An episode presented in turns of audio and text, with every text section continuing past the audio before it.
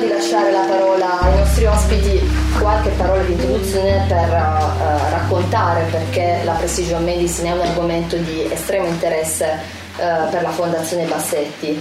Eh, il primo sicuramente perché eh, la precision medicine è uno dei tre eh, argomenti, uno dei tre innovation topic, così come li chiamiamo, all'interno del progetto europeo eh, Smart Map, di cui Fondazione Bassetti è parte e partner del, del consorzio. Eh, all'interno di, di questo progetto, come molti eh, presenti qui e molti amici della Fondazione Bassetti sanno, eh, lo scopo è proprio andare a indagare che cosa significa portare eh, i principi e le pratiche della Responsible Research and Innovation, eh, che appunto è il, eh,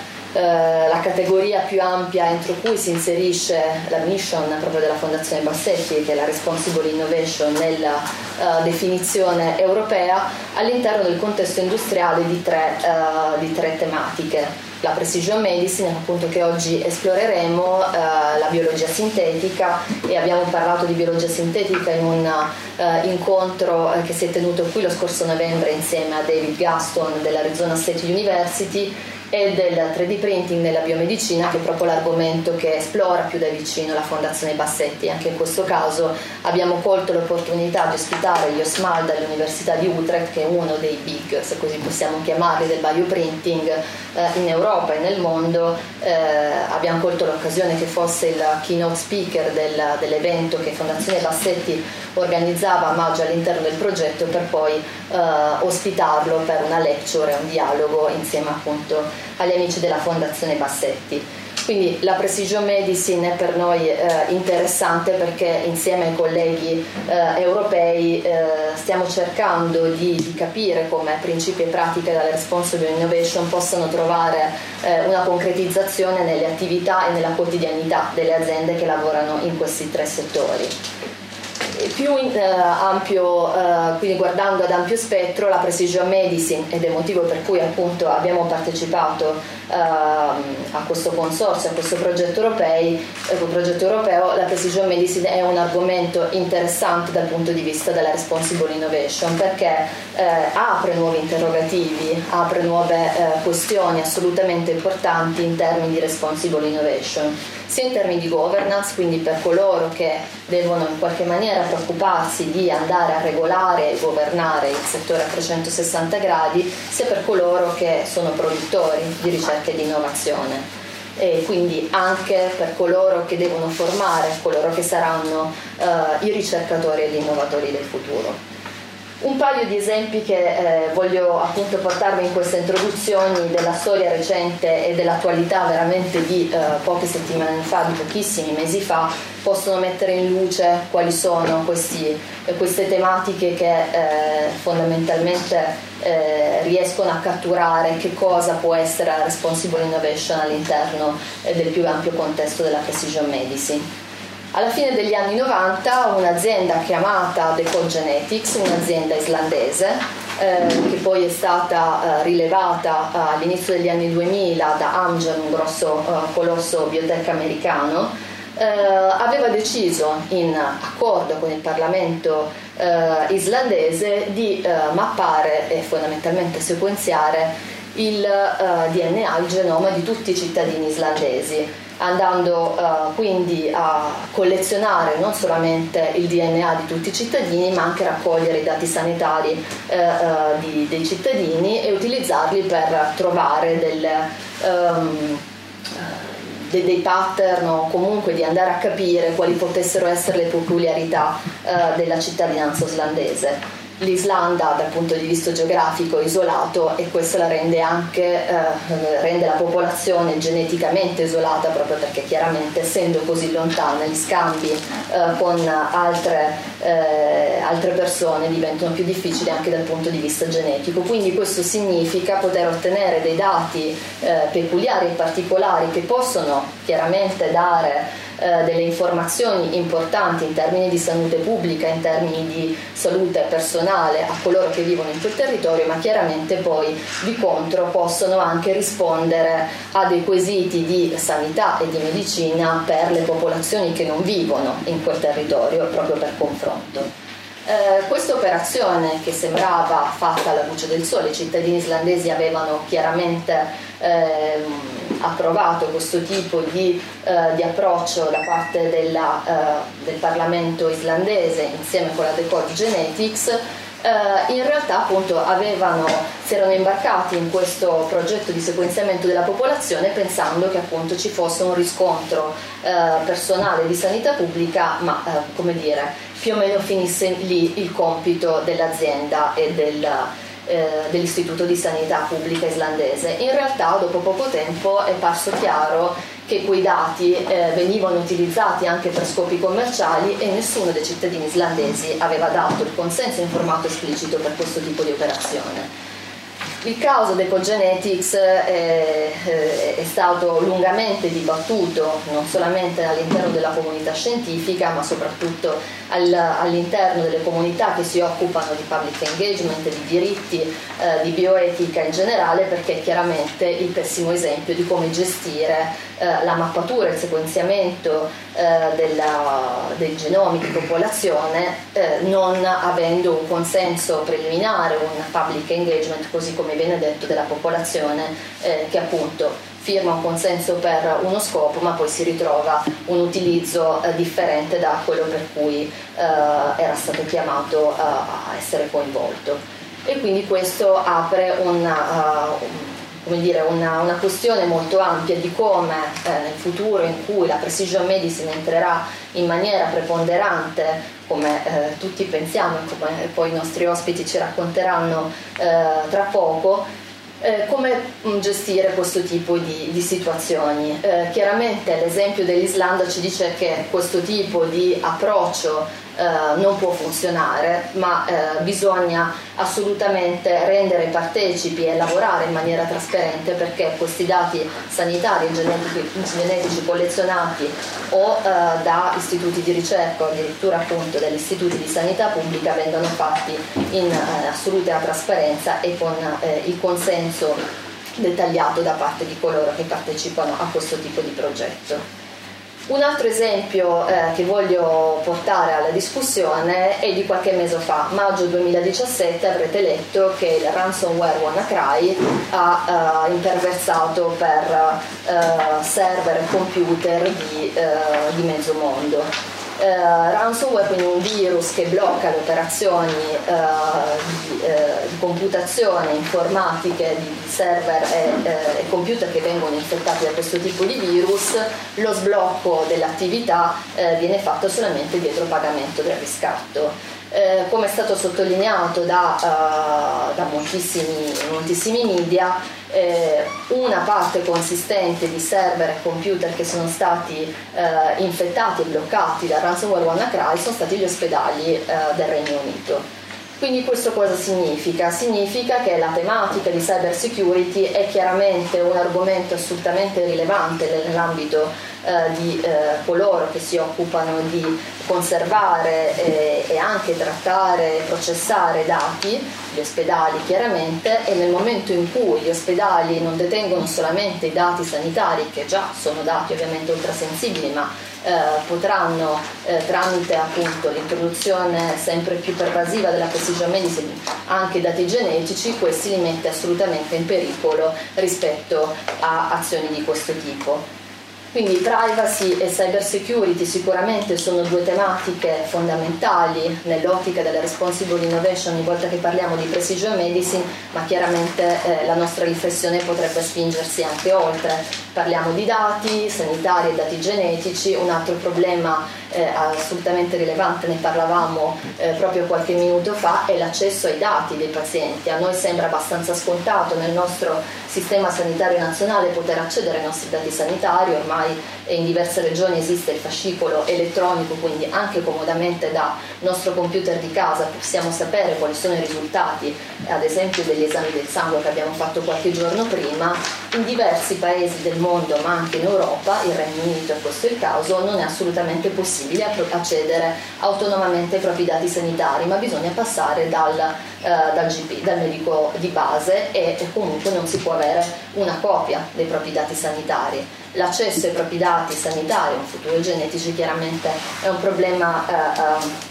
assolutamente eh, fondamentale e rilevante nel contesto della Responsible Innovation quando parliamo di eh, Precision Medicine. Potrei citare tanti altri casi, il contributo dei cittadini, come la citizen science, la raccolta di eh,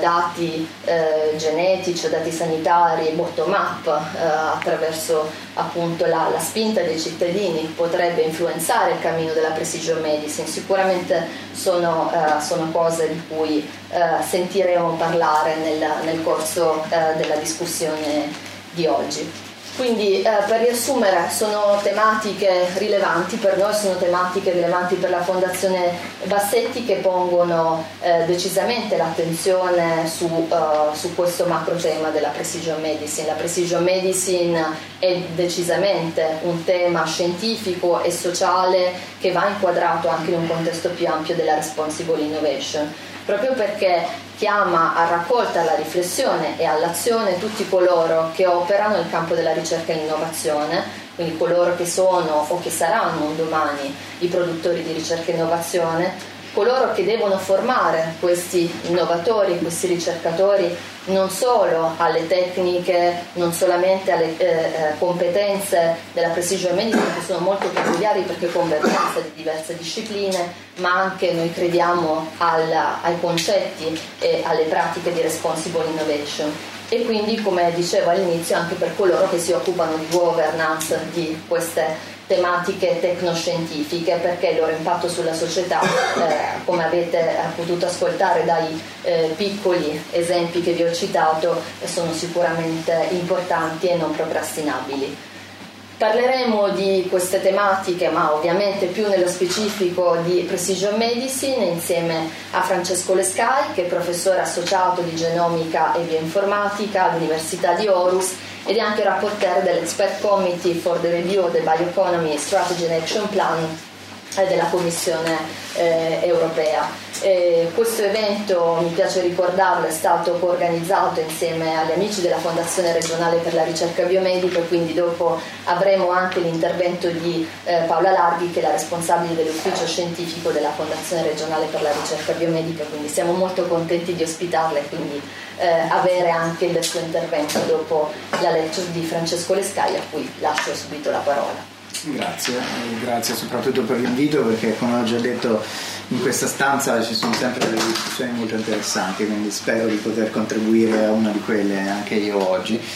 Eh, io vorrei cominciare eh, sottoponendo tutti ad un test genetico ehm, al quale ovviamente vi potete rifiutare, ma vado prima a spiegarvi di che cosa si tratta. Eh, vi passerò eh, queste piccole fiale che contengono dei filtrini di carta imbevuti di quella sostanza P T C, feniltiocarbamide, che è assolutamente innocua,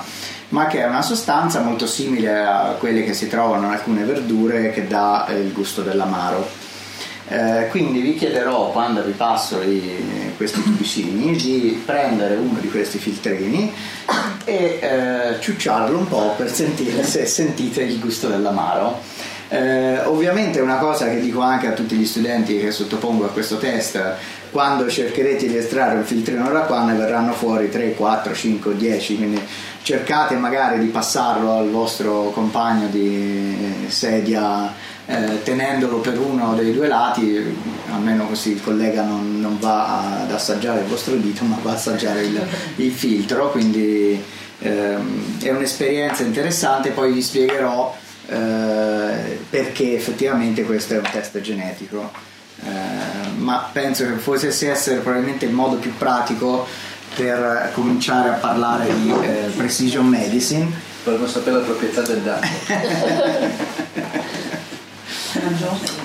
Va semplicemente assaggiato, ecco, così. Basso.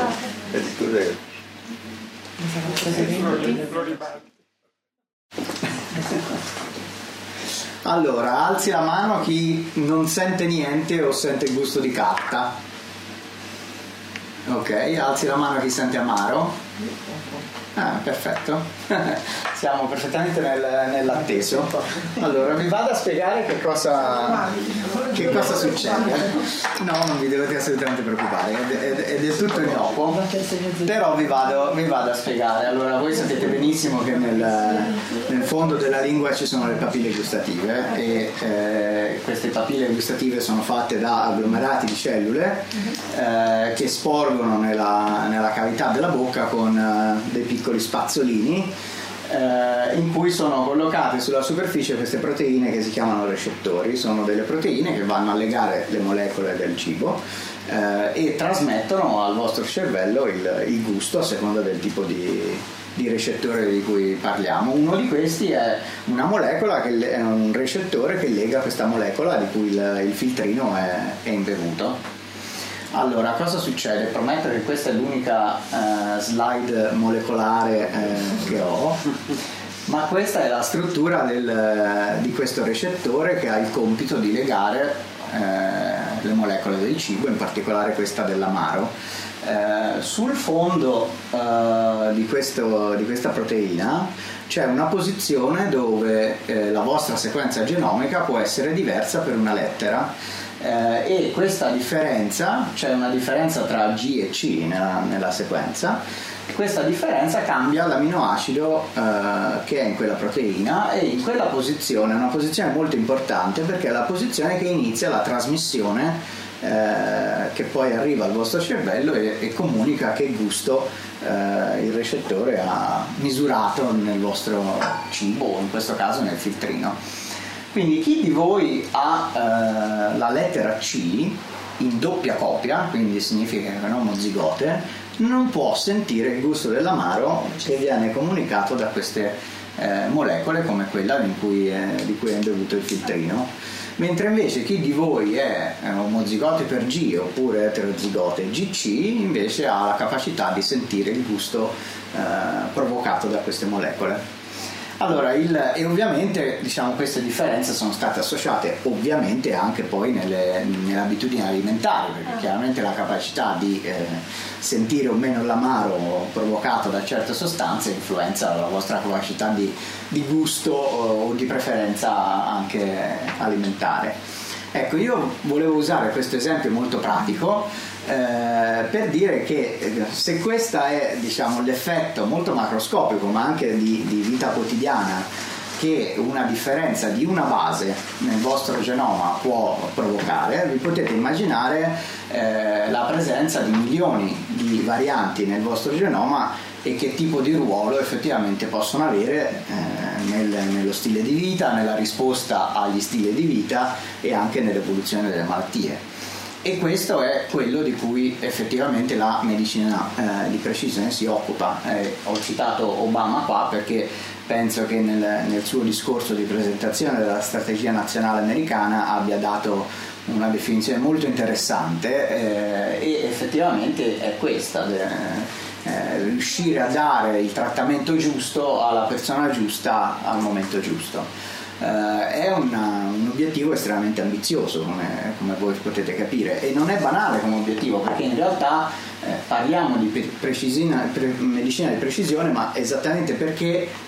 la medicina oggi è tutt'altro che di precisione. Se prendiamo in considerazione in questa eh, figura ci sono alcune delle, eh, dei farmaci più importanti, più venduti al mondo eh, su malattie importanti come la schizofrenia, ma anche l'artrite, il colesterolo, l'asma, eh, la depressione. Il numero di pazienti su cui eh, questi farmaci, che sono i più venduti al mondo, sono efficaci è una minoranza ridicola rispetto alla maggior parte dei pazienti che sono affetti. Quindi vi rendete conto che in realtà quella che abbiamo adesso è una medicina che è tutt'altro di precisione, perché le droghe, le, sono, i farmaci più venduti eh, in realtà non, non sono tutt'altro che precise, perché riescono ad essere efficaci solo su una, su una minoranza. Quindi quando si parla di medicina di precisione si intende l'esatto opposto di questa figura che abbiamo oggi, una diagnosi più precisa, un trattamento più preciso e anche un risultato del trattamento che in realtà è più preciso, quindi mirato alle caratteristiche personali del, del, del paziente. Questa ambizione è un'ambizione talmente importante nel panorama mondiale e medico che eh, ha coinvolto un, uno sforzo veramente di moltissimi paesi a livello mondiale.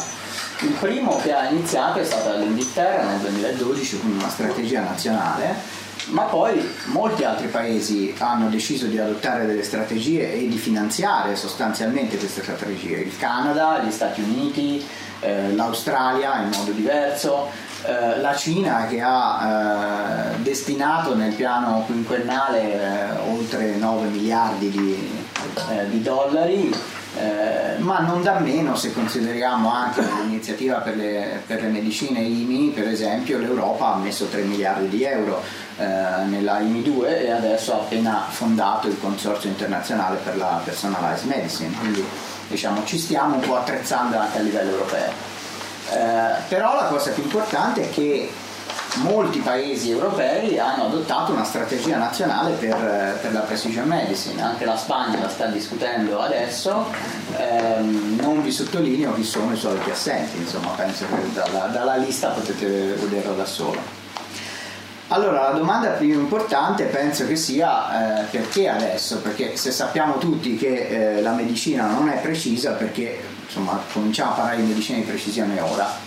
Eh, io uso questo esempio perché ehm, ho trovato su LinkedIn un articolo che, che diceva, eh, spiegava perché eh, l'innovazione dell'iPhone è nata quando, quando è nata eh, e la cosa mi ha colpito molto perché l'articolo diceva eh, l'iPhone è nato non perché contenesse eh, delle tecnologie da un momento all'altro rivoluzionarie, perché ha messo insieme delle cose che bene o male nel corso degli anni Eh, sono state inventate in un tempo di, eh, abbastanza diciamo, più prolungato, non, c'è, non è stato un breakthrough eh, improvviso. Però l'iPhone è venuto fuori per questa convergenza di tecnologie che improvvisamente ha fatto massa critica e c'è stato qualcuno che ha avuto l'intuizione di metterle insieme. Eh, questo è esattamente quello che sta succedendo anche nella eh, precision medicine. Eh, da un punto di vista tecnologico eh, adesso cominciamo a vedere la convergenza di diverse cose. Vi spiegherò cosa secondo me eh, diciamo in questo momento sta facendo questa convergenza dell'iPhone. Una di queste è la tecnologia. Su questa scrivania ho un sequenziatore eh, che può sequenziare in quarantotto ore eh, il genoma umano ed è questa, eh, questa cosa qui che forse non avete notato e la posso passare in giro per, per farvi divertire a capire come la tecnologia oggi cambia. Quello che eh, la signora ha in mano e che passerà ai colleghi eh, è eh, questa piccola eh, macchinina qui chiamata Minion, inventata dall'azienda Nanopore, ehm, che ha contribuito a questa incredibile rivoluzione di, di, del sequenziamento del genoma umano. Eh, adesso è possibile sequenziare il genoma umano in quarantotto ore con una cosa così piccola che si può collegare a questo laptop e quindi uno può andare in giro anche sul campo, ed è quello che è stato fatto per esempio per seguire eh, l'epidemia di Ebola eh, un anno e mezzo fa in, in Africa, perché uno si può portare il, il computer e avere accanto un sequenziatore eh, che può effettivamente caratterizzare le mutazioni del virus nel corso di un'epidemia per esempio. Quindi questa è una chiara eh, diciamo, rivoluzione tecnologica. Eh, questa cosa avviene nello stesso momento in cui eh, diciamo, la scienza ha preso da diversi anni, e questo eh, ritorna di nuovo sull'esempio dell'iPhone, non è da ora, ma la scienza da diversi anni ha, ha preso un approccio che definiamo sistemico, cioè non guardiamo più una cosa nel, nel suo specifico, ma cerchiamo di definire le relazioni a livello di sistema. Eh, e quindi siamo entrati nell'era della cosiddetta omica, ma parliamo di proteomica, di genomica, di transcrittomica, di metabolomica. La cosa più importante è che adesso tutte queste omiche abbiamo forse capito che vanno integrate insieme per, per avere ancora meglio questo approccio di sistema. L'altra rivoluzione è ovviamente la rivoluzione del digitale. E anche qui non vi dico niente di nuovo, perché diciamo è abbastanza risaputo che da diversi anni adesso abbiamo delle nuove tecnologie a disposizione che stanno cambiando molte delle nostre esperienze. Eh, la capacità di raccogliere i dati, la capacità di condividerli, ma soprattutto anche la capacità di interagire con questi dati che a volte ci rappresentano. In questa figura, per esempio, è un software di un'azienda famosa che produce un software per, per gli ospedali, in cui eh, i medici possono interagire direttamente col paziente eh, mostrando i risultati degli esami. Eh, a questo ovviamente si aggiunge tutta l'area delle cosiddette wearable, eh, orologi come, come questo e tanti altri, eh, che permettono di misurare molte cose di noi stessi eh, e del nostro stile di vita, tant'è che si parla di Quantified Self adesso anche come movimento. E poi, ancora non più banale, in questa area di convergenza, il fatto che adesso molte cose cominciano ad essere molto più accessibili e guidate dai cittadini stessi. Un esempio classico, per esempio, è quello dell'azienda ventitré and me, che ha, f- ha avuto il merito eh, di eh, offrire servizi genetici direttamente al consumatore, e in questo modo ha aperto una strada in cui ciascuno di noi può conoscere qualcosa del proprio genoma senza bisogno di passare necessariamente dal proprio dottore. Ovviamente è stata una cosa conflittuale, perché poi hanno avuto una, una causa con l'F D A americana e così via, e quindi ci sono tutta una serie di, di problematiche aperte, ovviamente, come tutte le cose che, eh, che sono nuove. Ma la cosa non si ferma qua, perché ovviamente Eh, molte organizzazioni di pazienti, ma poi queste sono state fondate anche in aziende eccetera, come Patients Like Me, per esempio, tutto il movimento di Quantified Self, o la D I Y Genomics, per esempio, che è una, una organizzazione che fa crowdsourcing e crowdfunding di, di progetti di ricerca anche. Eh, quindi è veramente, diciamo, un momento in cui adesso abbiamo anche i cittadini che si auto-organizzano e fanno studi di genomica abbastanza importanti, che non, eh, questo non, non è banale. Quindi, per rispondere alla domanda perché adesso, eh, perché adesso secondo me abbiamo la convergenza di questi grandi, quattro grandi domini eh, che si incontrano in un momento in cui fanno massa critica, e questo è il, moti- il motivo per cui secondo me si parla oggi di eh, medicina di precisione, e non se ne parlava di medicina di precisione dieci anni fa, perché oggi è il momento in cui quest- tutte queste aree convergono su un punto eh, in comune, e quindi abbiamo sufficiente massa critica per poter parlare di questo. Da un punto di vista della genomica, che è il mio campo, diciamo, di, di expertise principale, la cosa interessante è che le tecnologie di sequenziamento hanno fatto loro stesse un, un elemento di convergenza, perché oggi, attraverso una tecnologia di sequenziamento del genoma, io non, non studio soltanto la genetica eh, e quindi, diciamo, individuare le varianti genetiche che sono associate, per esempio, ad una condizione patologica, ma posso misurare molte altre cose. Posso misurare come il genoma è effettivamente utilizzato, eh, posso misurare quali proteine o quali altri fattori si legano e regolano il modo con cui il genoma funziona, eh, posso misurare anche come il genoma si modifica in risposta a stimoli esterni, eh, e posso addirittura con la stessa tecnologia capire le interazioni in tre D del nostro genoma. Una cosa che abbiamo imparato, per esempio, eh, e che eh, dobbiamo continuamente ricordare ai nostri studenti, è che noi rappresentiamo il genoma in modo lineare, ma in realtà il genoma è un, una situazione abbastanza confusa all'interno di uno spazio tre D di una, di una cellula, e la stessa tecnologia di sequenziamento ci consente anche di studiare questa disposizione spaziale in tre dimensioni del, del nostro genoma. Quindi è abbastanza interessante il fatto che con una singola tecnologia io poi riesca ad applicarla a tanti campi diversi, perché questo crea una convergenza abbastanza naturale, perché il dato che ottengo ha lo stesso formato, ha le stesse caratteristiche, faccio più o meno gli stessi eh, passaggi in laboratorio, e quindi si verifica una convergenza abbastanza spontanea. E questo ci ha permesso di capire tante cose negli ultimi anni, in particolare anche quali, qual è il nostro uh, uomo medio, diciamo, da un punto di vista del genoma. Eh, e nel nostro uomo medio ci sono almeno tre milioni e mezzo di lettere che differiscono da una persona all'altra, quelle lettere che sono le stesse che provocano differenze come il gusto dell'amaro eh, tra i presenti in questa sala, per esempio. Eh, e anche però delle cose più sorprendenti, come il fatto che in media una persona porta venti geni che sono completamente inattivati, e questa è un altro, eh, diciamo, un'altra innovazione della conoscenza nella, nella genomica, perché mh, molte persone, quasi tutti, diciamo, siamo tutti sani, ma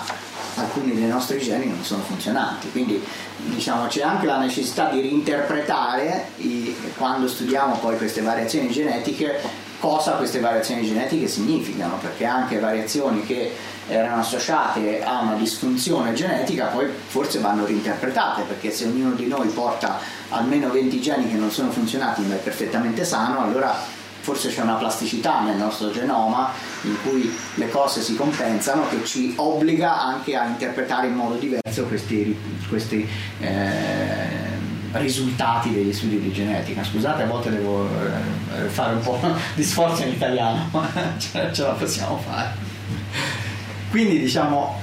uno dei... delle sfide più importanti che abbiamo per esempio in genetica oggi è proprio quella dell'interpretazione, perché se abbiamo tre milioni e mezzo di posizioni che sono diverse l'uno dall'altro, a queste tre milioni e mezzo di posizioni dobbiamo dare un significato. E il problema principale, come vedrete in questo, in questo piccolo grafico, è che soltanto una parte molto piccola, che è questa verde e questa rossa, per adesso è associata a eh, cose o molto positive, quelle verdi, o cose molto negative, quelle rosse. Ma la parte grigia nel mezzo, che è la stragrande maggioranza di, di questi milioni di varianti, in realtà non sappiamo che conseguenze da un punto di vista clinico effettivamente abbia, vengono definite infatti come varianti incerte. Eh, e questa è la sfida principale del portare la genomica in medicina, cioè riuscire a dare una connessione diretta ad un'azione che uno può prendere in ambito clinico. E questo è il passaggio, diciamo, più difficile di tutto questo mondo della, eh, della medical genomics, perché chiaramente non è soltanto importante stabilire quella che è definita validità clinica, cioè il fatto che una variante genetica sia associata ad una malattia. Questo è interessante, interessante da un punto di vista di comprensione del meccanismo patologico, interessante da un punto di vista teorico, diciamo, però al paziente e al medico gli interessa se con quell'informazione ci può fare qualcosa, può prendere una decisione. E questa decisione, che è la clinical utility, l'utilità clinica vera, è poi il punto cruciale, quindi riuscire a stabilire una connessione tra questa informazione e un'azione che posso prendere. Se non posso prendere nessuna azione, l'informazione che ho ha relativamente poco senso. Eh, io ho fatto il, il, il chip di ventitré and me, però ci sono delle cose del mio genoma che non ho guardato, che non ho voluto sapere pur avendo l'informazione, perché la mia personale, il mio personale atteggiamento è: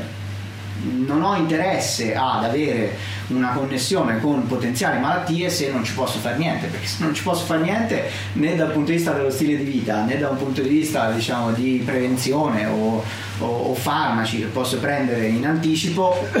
avere quell'informazione probabilmente mi crea soltanto dello stress personale, eh, e quindi magari preferisco evitarla. E questo per esempio è stato il mio personale atteggiamento con, con l'informazione dal, dal ventitré and me. In questo grande sforzo di interpretare tutta questa marea di varianti, i database internazionali sono fondamentali, perché eh, se vedete di nuovo in questo grafico, questo è un, un grafico che rappresenta il tipo di varianti che sono presenti in un database di sequenze del genoma umano, dove ci sono più di sessantamila eh, persone all'interno di questo database. La stragrande maggioranza, che è questa parte qua, è di varianti genetiche che eh, sono mh, nel genoma di una persona sola all'interno di questo database. Un database di sessantamila persone, sessantamila sequenze, la stragrande maggioranza di queste varianti genetiche ce le ha soltanto una persona. Quindi chiaramente eh, la sfida di, dell'interpretazione eh, viene dal fatto di poter guardare ai genomi di tutti, non solo al genoma di una persona sola. Eh, e quindi la presenza di questi dati, la raccolta di questi dati e la condivisione di questi dati diventa eh, poi un, un driver fondamentale per, eh, diciamo, per riuscire ad avanzare il settore. Ed è questo il, uno dei motivi per cui chiaramente si raccolgono tante informazioni e si comincia a parlare anche nella genomica di big data. Ora, prima che mh, si faccia il salto adesso sul big data, che è la, un'altra parte a cui tengo moltissimo, eh, volevo semplicemente ricordarvi un po' eh, questi prefissi, perché nella vita quotidiana usiamo probabilmente il letto e il chilo abbastanza frequentemente. Eh, chi di voi ha recentemente sottoscritto un contratto internet per la connessione forse ha cominciato a abbracciare il giga, eh, spero il mega no, perché comincerebbe a essere un po' lentina al giorno d'oggi, ma oltre il giga, eh, diciamo, di solito non lo incontriamo molto frequentemente nella vita quotidiana. Eh, tera, peta, exa, zeta e sfortunatamente anche iota oggi. Eh, come vedete cominciamo ad arrivare su cose con, con molti zeri. Mm. Allora, adesso guardiamo un attimo a questo big data, a questa sfida del big data, che cosa significa. La genomica ha cambiato la faccia dell'idea di cosa è grande, al punto che un paio di anni fa c'è stato un, un paper su una, una pubblicazione su PLOS Genetics intitolata Big Data Astronomical or Genomical, perché nella, nel, nel linguaggio quotidiano, quando pensiamo a qualcosa di estremamente grande, diciamo astronomico. È una cifra astronomica. La proposta di quest'articolo è che probabilmente dovremmo rivedere un attimo anche il nostro linguaggio e dire una cifra genomica invece che una cifra astronomica, perché effettivamente se andiamo a guardare questa tabella, probabilmente qui è troppo piccola, ma se andiamo a guardare la quantità di dati prodotta dagli esperimenti in astronomia o dagli esperimenti in genomica, la quantità di dati prodotta dagli esperimenti in genomica è nettamente superiore a quella degli esperimenti in, astro- in astronomia. Eh, tant'è che siamo nell'ordine degli exa, eh, dai due ai quaranta, mentre invece la comunità di, astron- di astronomi produce massimo massimo eh, un exa per, per anno, mentre invece la genomica è proiettata dal duemilaventicinque fino ai quaranta exa, quindi siamo a quaranta in più. Però mi piace anche fare degli esempi un po' più calzati sul quotidiano. Eh, allora, se prendiamo per esempio un film eh, in acca di di un'ora, siamo più o meno su un giga. Eh, un genoma umano è centoventi giga. Uh, un, un mio collega in università mi ha detto: allora questo significa um, la media di noi ha circa centoventi ore di intrattenimento a disposizione. Questa potrebbe essere uh, un'interpretazione che effettivamente mi è piaciuta, però diciamo, se andiamo a guardare l'intero database di Netflix, non so quanti milioni di ore hanno nel, nel loro database, all'incirca un petabyte. Questo è il motivo per cui vi ho fatto il, un reminder delle, delle scale, eh? Allora, l'intero database di Netflix è un petabyte. Eh, lo storage che abbiamo ad Horus, e il nostro cluster lo considero medio piccolo eh, nel panorama dei grandi cluster di genomica mondiali, eh, nel nostro cluster abbiamo tre petabyte e mezzo, quindi tre volte e mezzo il database di eh, Netflix. Eh, e questo secondo me, diciamo, vi dà un po' l'idea di, di come ricollocare un attimo le proporzioni, quello che dicevo appunto astronomico e genomico. Forse dobbiamo un attimo veramente reintrodurre nel linguaggio il, il genomico anche come concetto di molto grande. Però l'elemento fondamentale è esattamente questo: se questa è la mole di dati che abbiamo a disposizione e con cui ci dobbiamo confrontare, perché senza la capacità di gestire questa mole di dati l'interpretazione personalizzata del singolo genoma della singola persona diventa sostanzialmente molto difficile. Ehm, quindi la sfida oggi eh, si gioca in realtà su questo piano qua, su un piano molto più computazionale, eh, ed è poi, diciamo, il, la strada che la genomica ha preso, perché visto l'esempio, non so dove è finito il sequenziatore, ma visto l'esempio del, del, del sequenziatore no, visto l'esempio del sequenziatore, ottenere, ottenere il, dato, il dato di sequenza non è più un grande problema. Quindi il problema reale invece è interpretarlo, e il problema reale è integrare tutta questa quantità di informazioni che vi ho menzionato nelle, nelle, nelle slide precedenti. E l'obiettivo ovviamente è quello di fare delle predizioni più accurate, appunto, diciamo, nello scopo della precision medicine che dicevo prima, eh, per una prevenzione e per un trattamento più, più preciso, appunto. Ora, il, il, il punto cruciale però è: perché parliamo così tanto di big data e parliamo così tanto di modelli matematici e di predizione? Questa ossessione a predire eh, che cosa? Perché non è che il genoma è la nuova eh, sfera di cristallo, improvvisamente insomma, tutti hanno la necessità di, di fare una predizione di qualcosa. Però il punto cruciale qui è che se pensiamo eh, all'ospedale medio, alla clinica media, nonostante la semplicità tecnologica che vi ho fatto vedere, però riuscire a generare dati su una singola persona della scala di cui abbiamo parlato finora non è un compito accessibile a qualunque clinica in qualunque città. Quindi diciamo la, la generazione di questa grande scala uh, di dati da parte del, del, della singola clinica è abbastanza irrealistica, nonostante diciamo la semplificazione e l'avanzamento tecnologico uh, diciamo che è di fronte a tutti noi, no? Quindi il, il, il dato di predizione è molto più un discorso di generare degli strumenti che tutti possano utilizzare. Eh, questo si colloca molto bene nel, eh, in un altro blocco di, questa, eh, di questo ragionamento, che è il passaggio dal eh, concentrarsi molto sulla malattia a invece spostare l'attenzione alla salute, al concetto di salute e di benessere. Questo, anche questo richiede una forma di anticipazione, perché altrimenti io non posso fare questa operazione di concentrarmi sulla salute e sul benessere per fare questo passaggio, perché nel momento in cui sono focalizzato sulla malattia, chiaramente nel momento in cui uno è malato è il momento in cui gli serve, ma se io devo partire da quando uno è sano devo cominciare a, ad anticipare un po' quello che, quello che succede.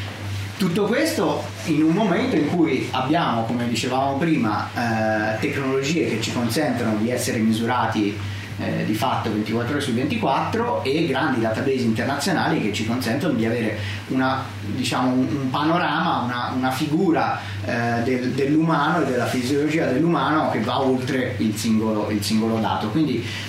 la predizione in questo caso è l'investimento in... Eh,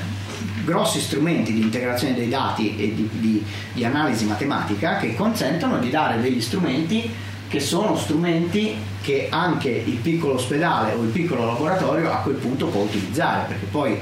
eh, una volta che questi modelli sono in piedi, poi io avrò alcuni elementi da misurare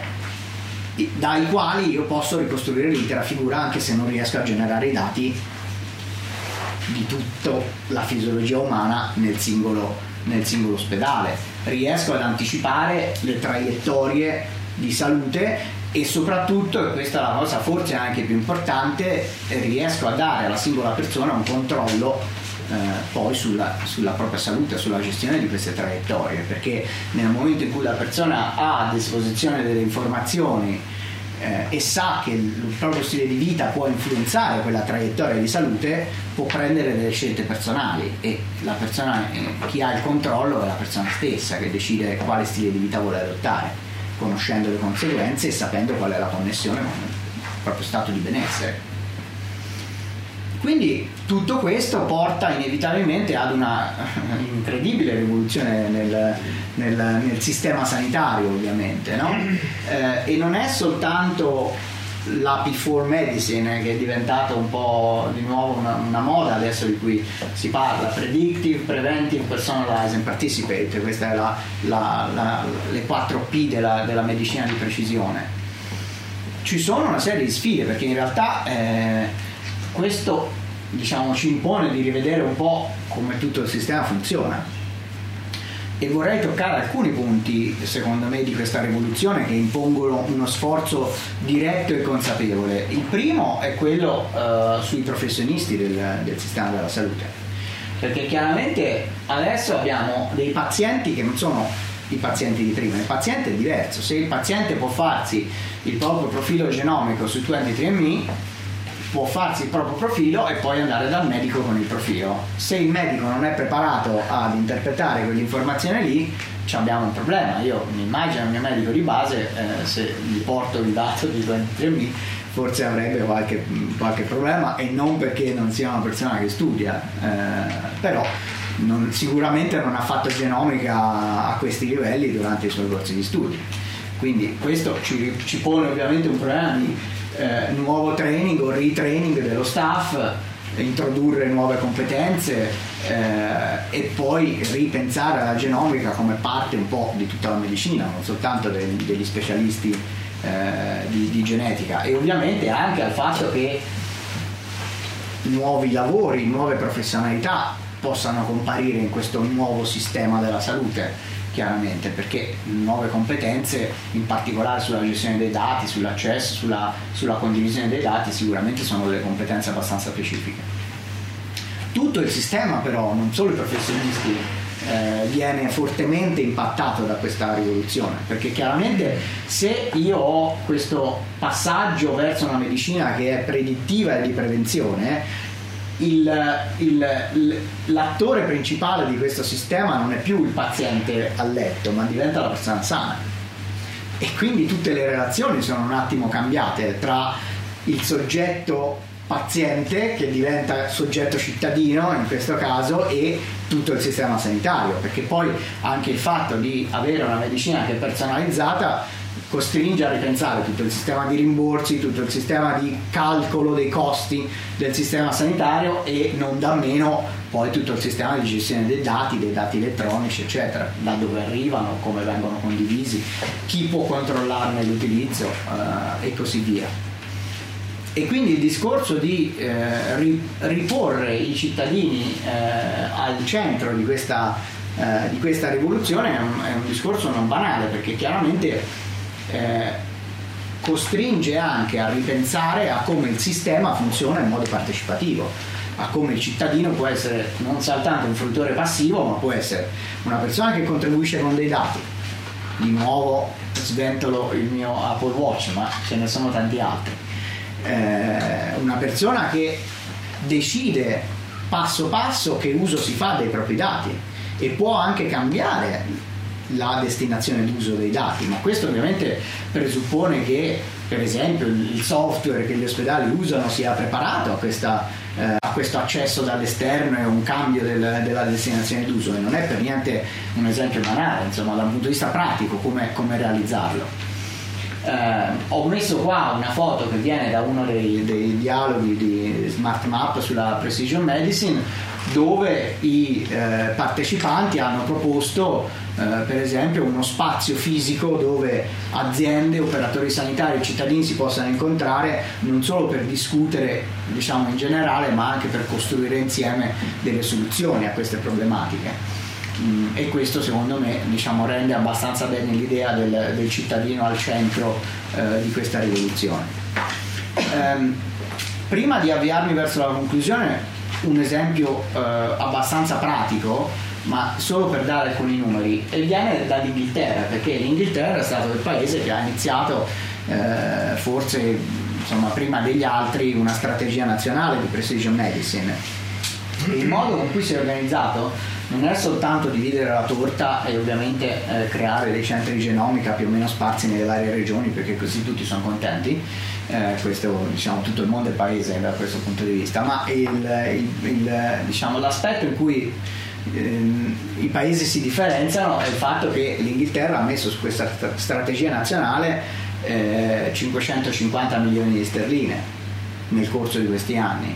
eh, e questo è un investimento non da poco, è un investimento significativo, perché tutto quello che vi ho fatto vedere finora, il fatto che il sistema sanitario deve cambiare, si deve fare un training di tutto il personale, ripensare a come tutti i percorsi funzionano all'interno dell'ospedale, a come le informazioni vengono gestite, i pazienti smistati e così via, non è una cosa da poco. Per farlo ci vuole veramente un investimento non soltanto in energie e idee, ma anche un investimento economico significativo. Soltanto da un punto di vista culturale, per esempio, il programma di educazione alla genomica fatto dal sistema sanitario inglese è un programma che da solo è un programma da venti milioni di sterline, che coinvolge dieci università in tutto il paese, più altri quaranta centri di training eh, sparsi in vari ospedali, eh, con materiali che vengono distribuiti a decine di migliaia di persone eh, ogni mese nel, attraverso il sito web. Eh, quindi capite che la scala poi di trasformazione e anche di sforzo per, per fare questa trasformazione è tutt'altro che, che banale, in una situazione in cui gli attori di questa rivoluzione sono tantissimi. Questo è un altro esempio che eh, prendo da Smart Map, perché uno degli sforzi che il progetto ha fatto è stato quello di mappare gli attori coinvolti eh, nella precision medicine, e vedete quanti, quanti nomi ci sono eh, nelle varie categorie, da, non soltanto dai, dai framework di regolazione e, e servizi finanziari e politici, ma poi anche tutta la parte di ricerca ed educazione, industrie, gli intermediari, gli attori sociali, Eh, le infrastrutture, eh, sono tanti attori in una dinamica che eh, li vede tutti interagire per, per portare avanti questa trasformazione. Quindi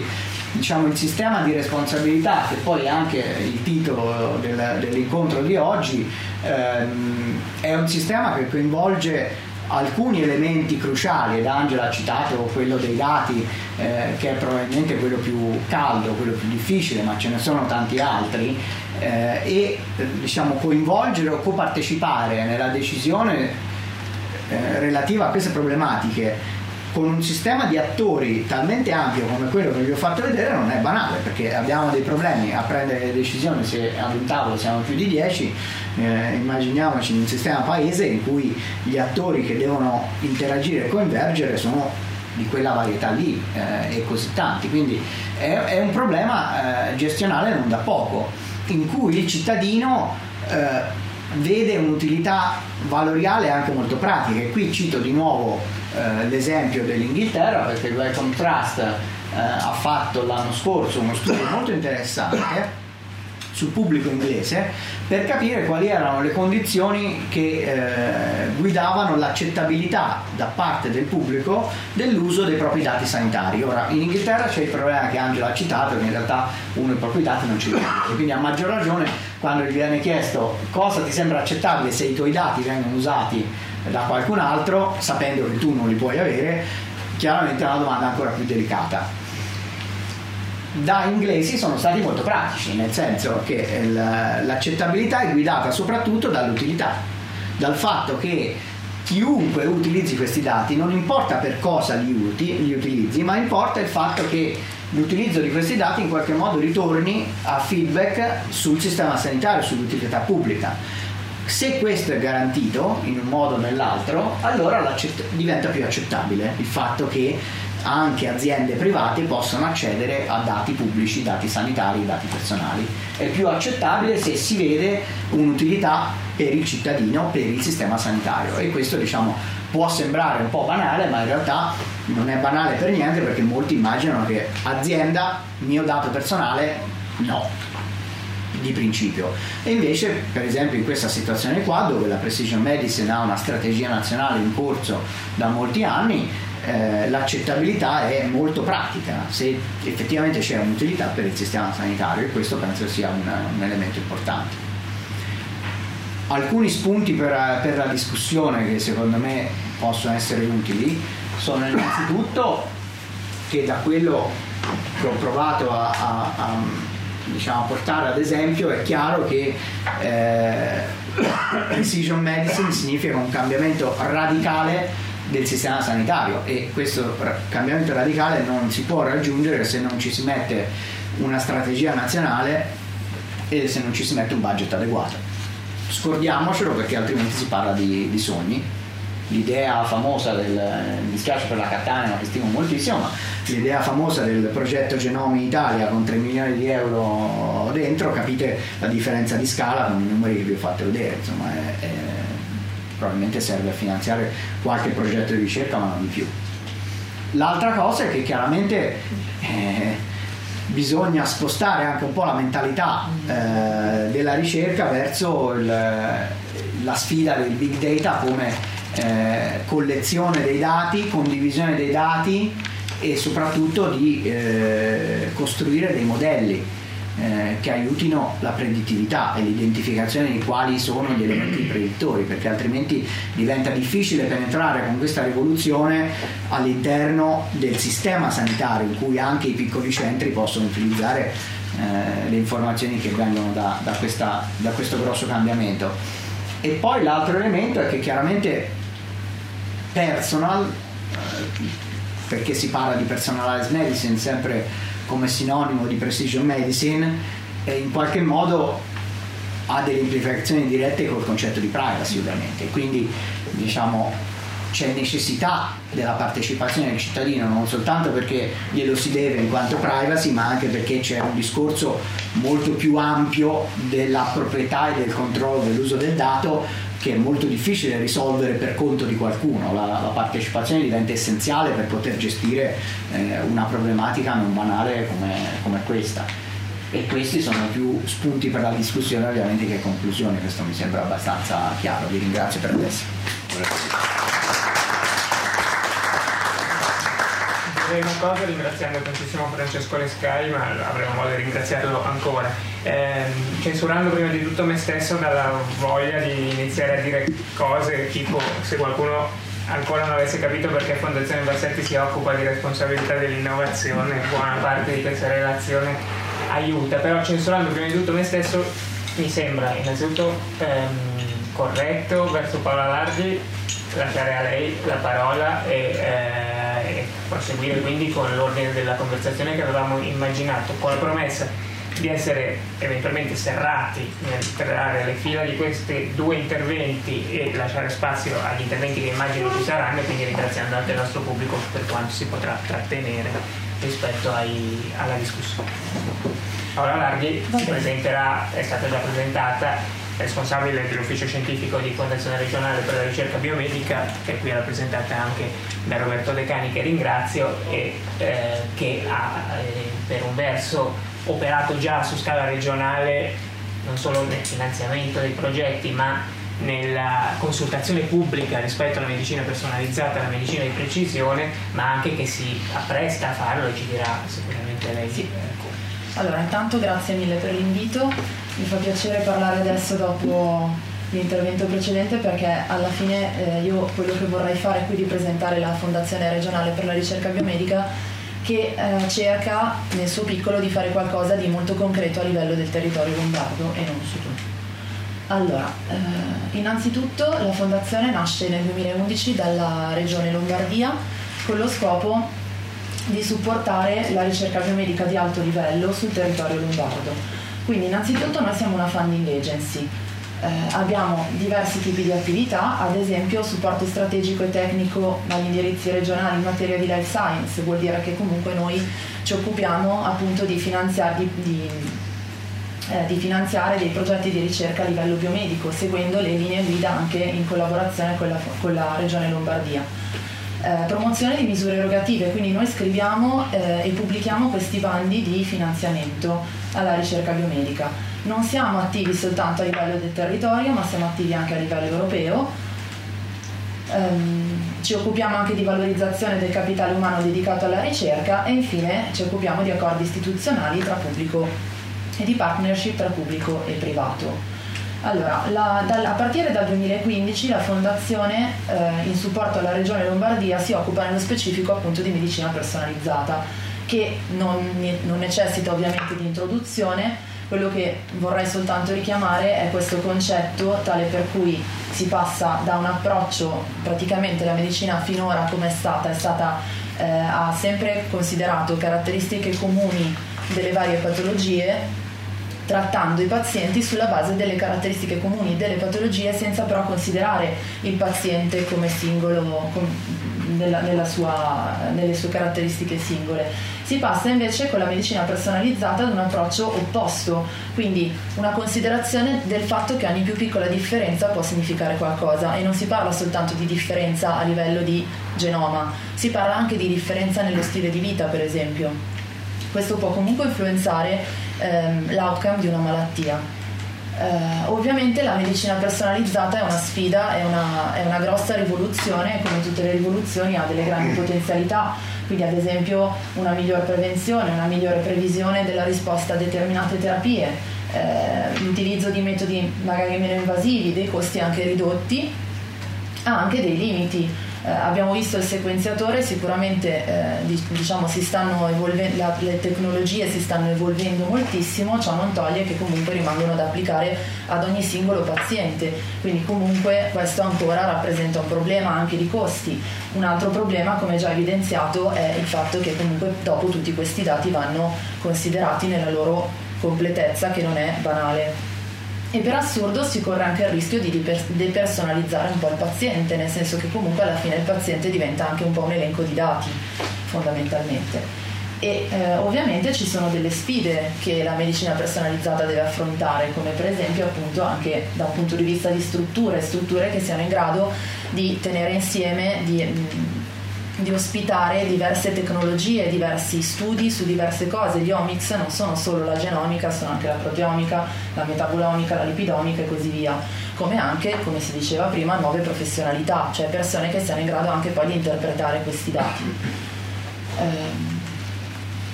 Allora, la fondazione, come dicevo, si occupa di medicina personalizzata su diversi fronti. Uno è il fronte europeo.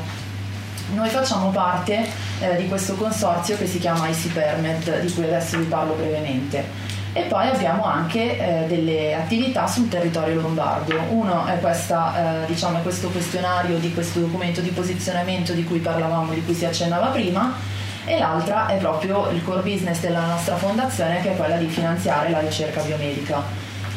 Dunque, per quanto riguarda l'impegno che noi abbiamo a livello europeo, come si diceva, eh, noi facciamo parte di, del, del consorzio ICPerMed. ICPerMed vede il coinvolgimento di diversi stati, quindi noi partecipiamo come Italia e come tale siamo rappresentati dal Ministero della Salute. Tuttavia abbiamo, noi come eh, Regione Lombardia e come fondazione nello specifico, siamo coinvolti molto direttamente. Ad esempio eh, ICPerMed ha organizzato il primo meeting eh, sulla precision medicine il, la settimana scorsa. Il meeting è stato organizzato a Palazzo Lombardia qui a Milano, è stato organizzato dal Ministero della Salute ma con la nostra collaborazione, e come potete vedere dal, dall'elenco delle, diciamo, delle tematiche, sono state affrontate delle tematiche fondamentali nella, nella medicina di precisione. Eh, prevenzione, riclassificazione delle malattie sulla base appunto dei nuovi dati, piuttosto che eh, l'impatto dei, effettivamente nei dati nella ricerca, eh, approcci, nuovi approcci e nuovi strumenti. Sono stati organizzati dei tavoli di discussione che hanno visto la partecipazione di esperti sia eh, scienziati, quindi che lavorano proprio col, con mano fondamentalmente, eh, che eh, altri esperti quali per esempio anche società farmaceutiche, piuttosto che anche associazioni di pazienti che non vanno assolutamente sottovalutate. Eh, facciamo anche parte di altri consorzi, per esempio Transcan, eh, Translational Cancer Research. Partecipiamo al finanziamento di progetti europei sulla ricerca traslazionale sul cancro, e poi ehm, dato che, siamo, eh, diciamo, il, dato che eh, la Regione Lombardia ha fatto molto bene, eh, nel, nell'autunno del duemiladiciassette partirà questo progetto sulla medicina personalizzata, di cui noi siamo partner, eh, funding agency e anche leader del, del, appunto della nostra, per la nostra parte sul, sul monitoraggio dei progetti finanziati.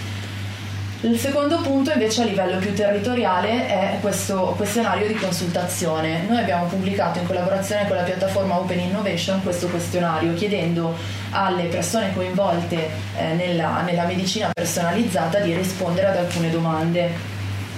Eh, fondamentalmente quello che noi volevamo fare con questo questionario era di raccogliere dei risultati, di raccogliere delle risposte per capire a che punto siamo a livello della regione, come viene vista la medicina personalizzata, come, eh, come siamo posizionati in questo momento, con lo scopo di produrre un documento di posi- cosiddetto documento di posizionamento della Regione Lombardia rispetto all'argomento medicina personalizzata.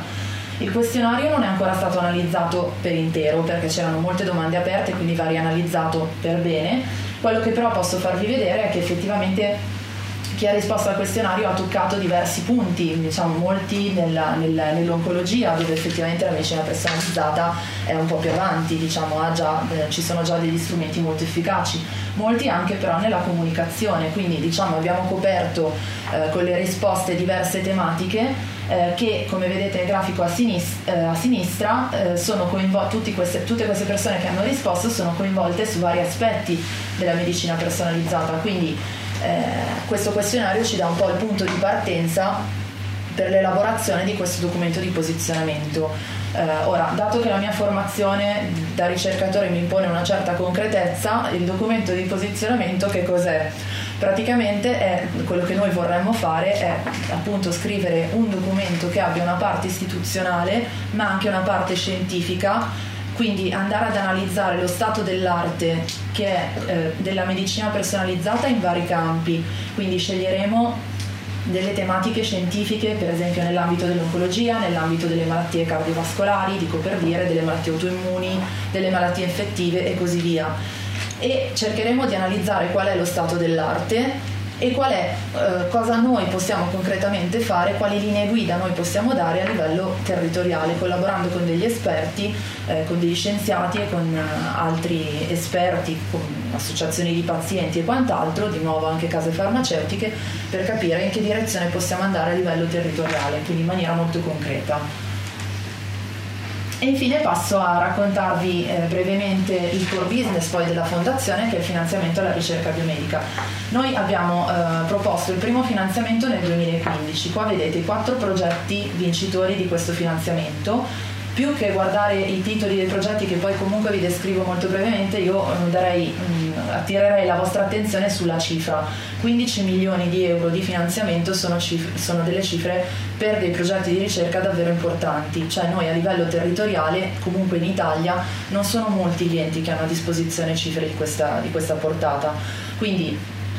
Eh, finanziamenti di da tre a quattro milioni per progetto eh, sono finanziamenti importanti che danno la possibilità comunque di fare degli studi davvero approfonditi, quindi noi da questi progetti ci aspettiamo molto. Eh, i progetti, appunto, come dicevo, sono quattro e vanno a toccare diversi argomenti. Noi non abbiamo dato una chiara delineazione, cioè non abbiamo chiesto di analizzare una specifica patologia, abbiamo chiesto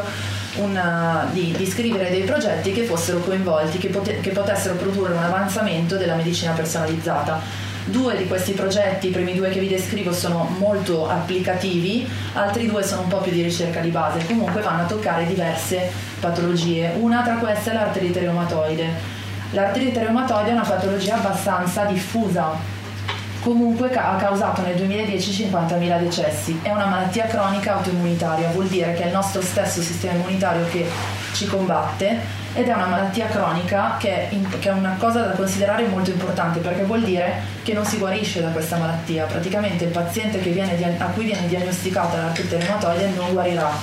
il che implica anche una, un grosso impatto sulla qualità della vita, perché i pazienti vanno incontro a dolore cronico, al di là della deformità articolare che è la caratteristica di questa patologia, un'impossibilità di guarigione definitiva, una terapia continuativa. Questo è importante sia per il paziente, che ovviamente eh, avrà poi difficoltà nella vita quotidiana e eh, sperimenterà dei problemi anche psicologici legati a questo, ma anche a livello del sistema sanitario, vuol dire che questi pazienti vanno trattati perennemente, quindi anche a livello di spesa. Eh, lo scopo del progetto, questo lo vedrete un po' in tutti i progetti, lo scopo di base, i progetti hanno sempre una componente di ricerca di base, quindi lo scopo di base dei progetti è sempre quello di identificare i meccanismi molecolari che stanno alla base di queste patologie, perché evidentemente alcune cose ancora non si sanno. Eh, in particolare in questo caso uno degli scopi importanti del progetto è quello di eh, cercare di capire quali pazienti e sulla base di quali caratteristiche i pazienti saranno in grado di rispondere o meno ad una terapia. In, modo, in questo caso verranno, verranno reclutati un centinaio di pazienti che verranno analizzati sotto diversi punti di vista. Cento pazienti non sono tantissimi, però è un inizio, perché questi pazienti verranno analizzati uno per uno. Verranno fatte delle analisi singole e si cercherà di capire chi risponde a cosa e se si... si potenzialmente si riuscirà magari a fare dei collegamenti, quindi a capire quali sono le caratteristiche che permettono di rispondere ad una patologia oppure no. Un altro progetto è quello sulle malattie ematologiche rare. Le malattie ematologiche rare sono eh, diverse, neoplasie mieloproliferative, mielodisplastiche, ma anche per esempio la leucemia mieloide acuta oppure il linfoma di Hodgkin classico. Anche in questo caso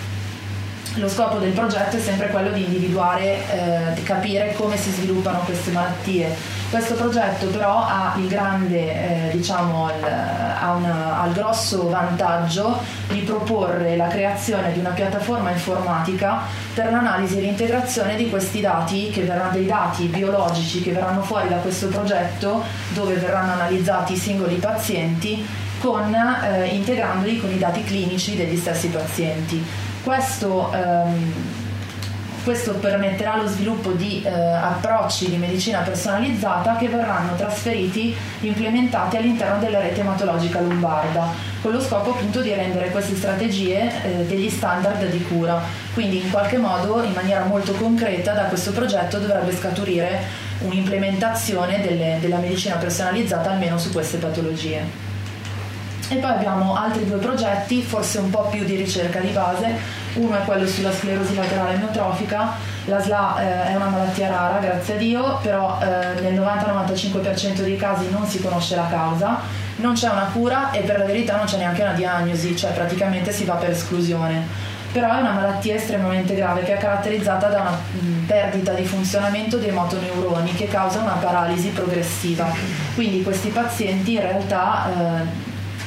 statisticamente sopravvivono tre quattro anni dal momento della diagnosi. Anche in questo caso si cercherà di capire quali sono eh, i segnali. Questa, mh, questa malattia ha, del, ha delle manifestazioni estremamente gravi e progressive, quindi eh, si cercherà di capire i meccanismi di base, ma si cercherà anche di capire, di, di prevedere eh, quali sono, eh, quali meccanismi sono alla base dello sviluppo dei sintomi e cer- cercando in qualche modo di bloccarli o di al- almeno di attenuarli. E questa, in questo caso questo progetto prevede anche per esempio dei modelli animali di patologia. Eh, ovviamente anche in questo caso verranno analizzati i pazienti. In questo, il capofila di questo progetto è l'Istituto Vesta, quindi un'eccellenza a livello di territorio lombardo. E l'ultimo progetto che abbiamo finanziato è quello sul citomegalovirus. Come vedete sono argomenti assolutamente tra i più disparati. Um,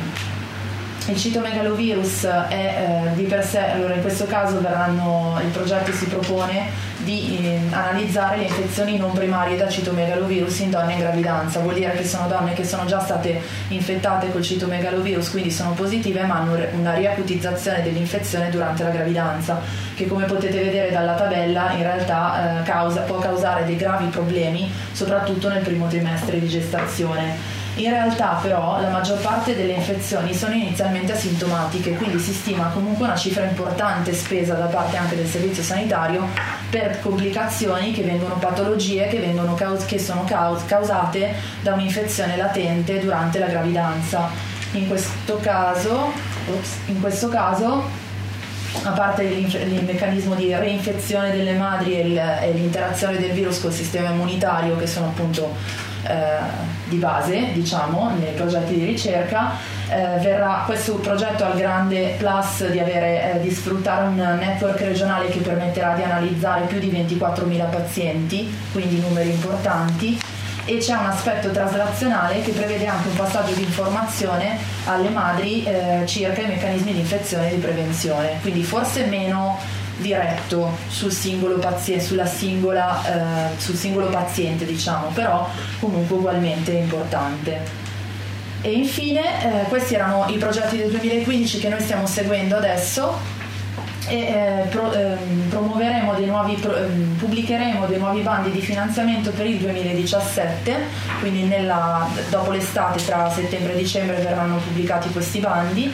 di finanziamento. E in questo caso abbiamo scelto di eh, lavorare ancora più in maniera fitta sulla medicina personalizzata, quindi di indirizzare in questo caso le tematiche di finanziamento. Avremo eh, dei progetti di rete eh, per i quali abbiamo, che sono simili a quelli che vi ho appena presentato, per i quali abbiamo a disposizione addirittura venti milioni, quindi ancora di più dell'anno, del, del duemilaquindici. Queste le tematiche che abbiamo scelto sono eh, vabbè, gli omics, perché giustamente parlando di medicina personalizzata ovviamente gli omics erano doverosi, ehm, le terapie avanzate e i nanofarmaci. Poi abbiamo scelto di eh, devolvere un milione e mezzo di euro per un progetto speciale che è sulle malattie amiantocorrelate. Questa è un'emergenza di tipo territoriale, nel senso che eh, le malattie amiantocorrelate, come per esempio il mesotelioma, hanno, avranno un P, si stima che avranno un picco tra il duemilaventi e il duemilaventicinque, quindi ancora non ci siamo arrivati e purtroppo la Lombardia è in testa alla classifica delle eh, regioni più colpite, quindi questa è un'emergenza territoriale e quindi abbiamo scelto di promuovere de- dei progetti di medicina personalizzata ma specifici per questo tipo di patologie. E poi abbiamo deciso di ehm, devolvere, eh, di utilizzare una parte del, dei, dei soldi che abbiamo a disposizione per eh, i giovani ricercatori, quindi per promuovere eh, delle idee innovative nell'ambito della medicina personalizzata, in questo caso anche più di base, più di ricerca di base, però dedicate ai giovani ricercatori, quindi mh, ricercatori che hanno meno di quaranta anni e che avranno così la possibilità di stabilire i loro, i loro laboratori. Eh, io con questo ho concluso, bene o male questo è quello che, faccia, scusate, che facciamo. Vorrei semplicemente nominare e ringraziare tutti i miei colleghi, Roberto è qua, Roberto De Cani è qua, ehm, e il nostro direttore Marina Gerini, e eh, semplicemente dire che ho scelto la rappresentazione a puzzle proprio perché eh, noi siamo veramente molto eh, incastrati tra di noi, cioè facciamo, siamo, non siamo tanti ma facciamo tante cose, quindi la collaborazione tra di noi è fondamentale, e grazie per l'attenzione.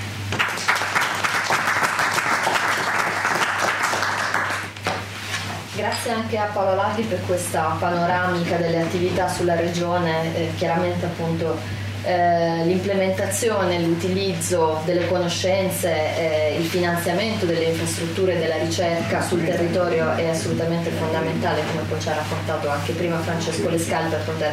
dare vita a uh, dei processi e dei progetti di uh, precision medicine che possano poi ampliare, come dire, il loro livello di scala a partire da, uh, dal territorio le, locale. Chiaramente la regione Lombardia è territorio di eccellenza nella ricerca scientifica e anche le risorse per poter super, supportare uh, questa eccellenza e arrivare a scala nazionale sempre più grande, perché appunto il processo di scala, come abbiamo ascoltato nella precision medicine, è abbastanza fondamentale per poter avere eh, dei risultati che abbiano appunto eh, un valore consistente. Io a questo punto, prima di eh,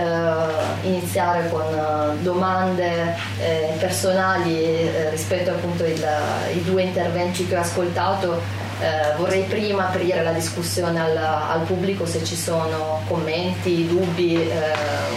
domande. Vedo già una mano alzata. Giornalista. Prego, ah, eh, teniamo eh, conto eh. di chi alza. No, scusate l'interruzione, i giornalisti che lei... No, ehm, io faccio il giornalista, ma conosco poi anche Francesco da un po' di tempo, e faccio il giornalista, scrivo di innovazione e tecnologia. E, e il tuo quadro mi sembra precisissimo. Una cosa che secondo me hai lasciato un po' in ombra e, e sulla quale volevo sentirti era invece il ruolo che avranno i cosiddetti GAFA, Google, Amazon, Facebook, Apple, eccetera, perché tu hai fatto una, diciamo, sei mosso su tre attori che sono il sistema sanitario, i ricercatori, i cittadini. In realtà c'è un altro attore che noi viviamo, abbiamo vissuto sulla nostra pelle negli dieci anni, che sta disintermediando tutti, perché chiunque ha un Apple Watch o un altro aggeggio wearable di fatto produce dati in continuo che vanno da questi signori. Non è un segreto che Apple, siccome non riesce a replicare il successo di questo aggeggio qui che mi ha fatturato, stia guardando alla salute, e, e quando parlo con le farmaceutiche che mi dicono eh, Novartis per esempio collabora con Google perché eh, loro hanno, come dire, uno stream of data in continuo, ed è molto più prezioso di un, quello che si può rilevare in uno studio clinico, no? Perché in uno studio clinico ti faccio il prelievo, però con un wearable ho la tua, il tuo monitoraggio in continuo, gratuito, quindi eh, rischiamo anche di avere, vuol dire, il sistema sanitario che viene disintermediato, no? Gli studi clinici non si fanno più negli ospedali ma si fanno qui, e quindi eh, da, com, come la vedi tu e come... diciamo, che cosa abbiamo come azioni da fare, perché l'ultima multa di, a Google è un esempio di come corriamo, insomma, questi... No, no, scusa Francesco, sì. Se è possibile secondo me varrebbe la pena, almeno chi ha alzato le mani, di raccogliere, così sì. Poi facciamo rispondere. Piero Linizzini aveva alzato la mano e poi chi altro. Prego. Ma eh, la mia domanda si rifà un pochettino a quella precedente. Nelle quattro cerchi che sono stati rappresentati manca la dimensione del business, che è una dimensione rilevante. Uh, cioè, twenty-three and me, che è stata menzionata, è stata fondata dalla moglie di Larry Breen, che è, diciamo, uno fondatore di Google, che si porta dietro una mentalità di business, dei modelli di business in cui la vendita dei dati non è un aspetto uh, parziale, e hanno attivato anche dei progetti che vanno proprio in, in questa direzione. Si parlava prima di Google, Google proprio di oggi c'è la notizia che il watchdog dell'N H S eh, ha posto dei grossi dubbi sulla liceità di quello che stanno facendo con un'applicazione che si chiama Stream, DeepMind, su un milione e mezzo di pazienti con uh, problemi al, ai reni, e questi pazienti non sapevano che i loro dati sarebbero, sarebbero stati utilizzati in una certa maniera, ma soprattutto non sapevano che questi dati sarebbero stati utilizzati per calibrare l'intelligenza di Stream eh, in realtà, anche poi questa sarà resa pubblica e diciamo con dei benefici economici di cui loro non saranno assolutamente partecipi. Questo per dire che oltre a quelle quattro cerchie, quelle quattro palle, c'è una dimensione eh, di business che non va assolutamente eh, trascurata e che, piaccia o non piaccia, è un driver. Poi io parlo per la mia esperienza personale degli ultimi due anni. Io e la mia compagna qui è stato diagnosticato un tumore al pancreas, eh, che non è una delle patologie eh, più semplici, è quella con la mortalità eh, con la sopravvivenza a cinque anni peggiore. E quello che sta venendo fuori è che al di là di questi approcci, eh, che sono benvenuti, poi io sono un matematico, quindi voglio dire tutta la parte modellistica credo di poterla apprezzare forse anche meglio di un medico, eh, ci sono delle cose che sono molto semplici, che possono essere correlate, che danno comunque dei benefici importanti. A giugno c'è stato il convegno dell'ASCO, eh, l'Associazione Mondiale di Oncologia, e il risultato più importante che è stato presentato è stata un'applicazione web del, di uno studio medico, di un trial della Memorial Sloan Kettering, in cui si è visto che pazienti che autoriportavano i sintomi attraverso una web app eh, hanno mostrato una sopravvivenza maggiore di cinque, anni, di cinque mesi scusate, rispetto alla cura standard. Questo non è un aspetto banale, perché per avere un'autorizzazione su un farmaco oncologico basta avere due mesi e mezzo in più di sopravvivenza rispetto alla cura di riferimento. Quella, quello stesso risultato, che è costato pochissimo, ci sono, non ci sono voluti dodici quindici anni tipici dell'approvazione, tra lo sviluppo di idea e l'approvazione, oggi costerebbe centomila dollari a paziente, quindi, e sarebbe anche un input clamoroso verso proprio quei uh, dati che sono richiesti per uh, diciamo, la medicina di precisione, perché tutta la parte di sintomatologia è fondamentale da questo punto di vista. In tutto questo, per la mia osservazione, io negli ultimi due anni ho girato tutti gli ospedali, tutti i centri di eccellenza sul tumore del pancreas, e che la classe medica non solo non è preparata, ma non ha neanche la sensibilità. Eh, cioè, noi come gruppo di persone abbiamo fatto un'applicazione, stiamo rilasciando un'applicazione per i pazienti di tumore del pancreas, indipendentemente da quello che è successo all'ASCO da un anno e mezzo, per il supporto sulla raccolta dati di sintomi, eh, farmaci eh, e dati di alimentazione, che nel caso del pancreas hanno un valore particolare. Ecco, la sensibilità dei medici non dico che è zero, ma è scarsissima, e soprattutto sono preoccupati dell'impatto della gestione di questi dati aggiuntivi. Quello che dicono, ok, fosse anche interessante, io non voglio rispondere costantemente al paziente a una notifica che mi dice che c'è un problema, un dolore, qualunque cosa. Quindi quello che vedo è che veramente c'è un problema di cambiamento pazzesco, c'è una grande opportunità anche di fare, ottenere dei risultati importanti con, senza fare grandi investimenti o relativamente grandi investimenti, però la sensibilità media è bassa, e in più abbiamo i nostri ospedali che dal punto di vista digitale veramente, con rarissime eccezioni, eh, cioè, sono messi eccellenza dal punto di vista medico, ma dal punto di vista organizzativo e di infrastruttura, cioè, vedo uno iato tra quello che mi raccontate e poi l'esperienza e la sensibilità che vedo in giro. Io che dicevo? No, io riprendevo il tema del, degli incentivi, eh, diciamo della proprietà intellettuale, tutto questo processo, perché qui noi abbiamo dato per scontato, non è chiaro il sistema di incentivi della ricerca per andare avanti in qualcosa che mi interessava sentire un po' la sua opinione, se stiamo andando verso una medicina sempre più di piccoli gruppi, quasi come tutti diventassero farmaci orfani, cioè per riuscire a spingere la ricerca dei farmaci orfani si è dovuto fare degli incentivi particolari, cioè, eh, quindi c'è un tema di policy per favorire, e c'è un tema di proprietà intellettuale, perché senza proprietà intellettuale non ci sono fondi privati che arrivano, quindi tutto questo schema si inserisce nella precisionezza di queste direzioni. La seconda domanda riguarda un'opinione sul modello di business dell'I B M. La Regione Lombardia sta negoziando un suo modo di affrontare la precision medicine all'interno del, del Human Technopore e così via. Uh, è emerso chiaramente che noi abbiamo bisogno di data storage giganteschi, possibilmente public in qualche maniera, per renderli neutri e anche accettare che i cittadini diano la disponibilità dei dati, ma vogliono avere certezza di come questi dati vengono utilizzati, se vengono utilizzati per come bene pubblico. Ecco, i modelli di business che abbiamo di fronte, anche lo stesso negoziato della Regione Lombardia con Watson Hart, sembra invece che sia un modello di appropriazione dei dati per poter investire. Ecco, questo tema, domando com'è il modello di business di questo genere, lo stesso che abbiamo percepito nel... Mi sembra che questa interazione, in una complessità come quella che vediamo, forse suggerisce anche un approccio, mh,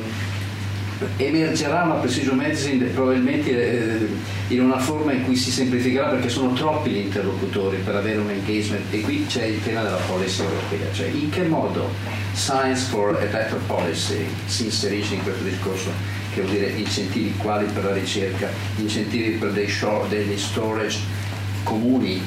a livello al limite europeo, visto che c'è anche nell'ambito europeo dei filoni che vanno in questa direzione. Ecco, mi sembra che questi sono dei temi aperti. Poi dopo il delivery degli ospedali mi sembra che sia un tema eh, più affrontabile, perché l'ospedale alla fine deve diventare capace di delivery una scienza, ma non è detto che chi produce scienza sia obbligatoriamente capace anche di fare delivery. Bisogna vedere la connessione, cioè, cioè se un medico non curioso è anche capace, o non produttore di ricerca è anche capace di fare un po' meglio. Questo è un temone che riguarda la preparazione della classe medica. Però la pretesa di avere tutti contemporaneamente ricercatori e abili nella delivery, secondo me, fa parte di una complessità che alla fine si scioglie nell'impossibilità di gestirla. Quindi questi sono un po' i temi che un grande ospedale finisce poi per maneggiare. Allora, secondo me qui ci sono due, un, un grosso tema comune fra le vostre tre domande, che diciamo inizia con quello che Guido ha detto di, di Google. Mi hanno restituito eh, un sequenziatore. Ah, no, non, lo ve, non lo vedo nemmeno perché è talmente piccolo che... È assicurato. Questo no. Il... C'è un concorrente allora... di Illumina qua. Rispondo prima alla seconda domanda, che secondo me diciamo un po' più eh, importante, ma diciamo più circoscritta, è quella della sensibilità medica. E... Allora, secondo me qui c'è un problema, chiaramente come ho fatto vedere anche dall'esempio inglese, ma è un problema generale, cioè un, una fetta abbastanza importante dell'investimento è proprio sul, su quello dell'educazione a, ai medici e agli infermieri anche, eh, ed è un, un pezzo importante, perché in realtà i professionisti che ci sono oggi nel sistema sanitario non, non si sono educati in, questa, in questo momento di, di, di, di rivoluzione della genomica, e quindi eh, al di là della personale sensibilità a uh, come dire, imparare nuove cose, eh, però a un certo punto di vista non è neanche colpa loro, nel senso che comunque sono stati formati in, un, in, un,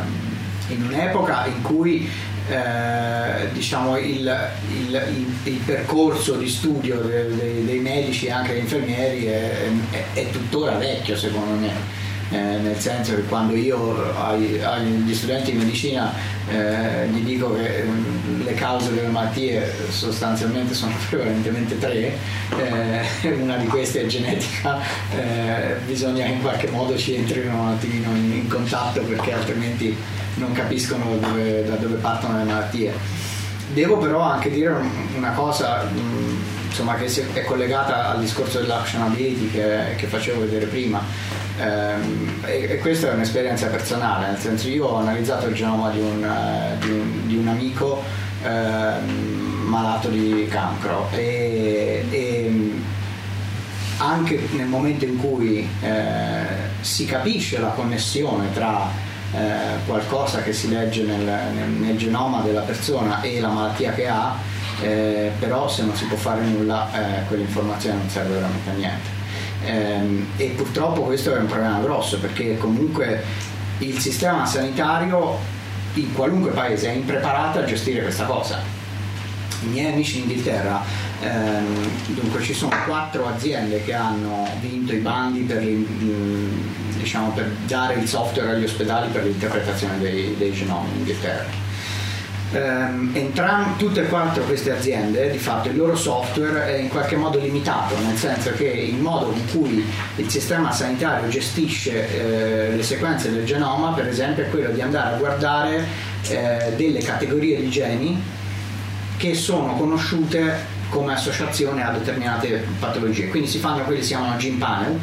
e la genetica clinica funziona esclusivamente al momento con dei gene panel, che per me come ricercatore è assurdo, perché io sulla scrivania ho l'informazione su tutto il genoma, posso andare a guardare tutto, e invece da un punto di vista clinico vanno a fare soltanto quei gene panel lì, quel sottogruppo di geni più o meno correlato. E il motivo è perché non, non hanno assolutamente la più pallida idea di cosa fare o come gestire quello che potrebbe venire fuori dal, dall'informazione che è contenuta nel resto del genoma. E, e non è solo un problema di incidental findings, è proprio un problema di, di, di capacità di gestione, perché appunto se trovo qualcosa sono obbligato a riportarla, sia per etica medica che per pratiche, diciamo, procedure diagnostiche, però nel momento in cui lo riporto in un, in un rapporto medico, poi dopo con quell'informazione in realtà non ci posso fare niente, quindi si crea effettivamente una, una rottura all'interno del, del funzionamento del, del sistema sanitario che, che, che è enorme.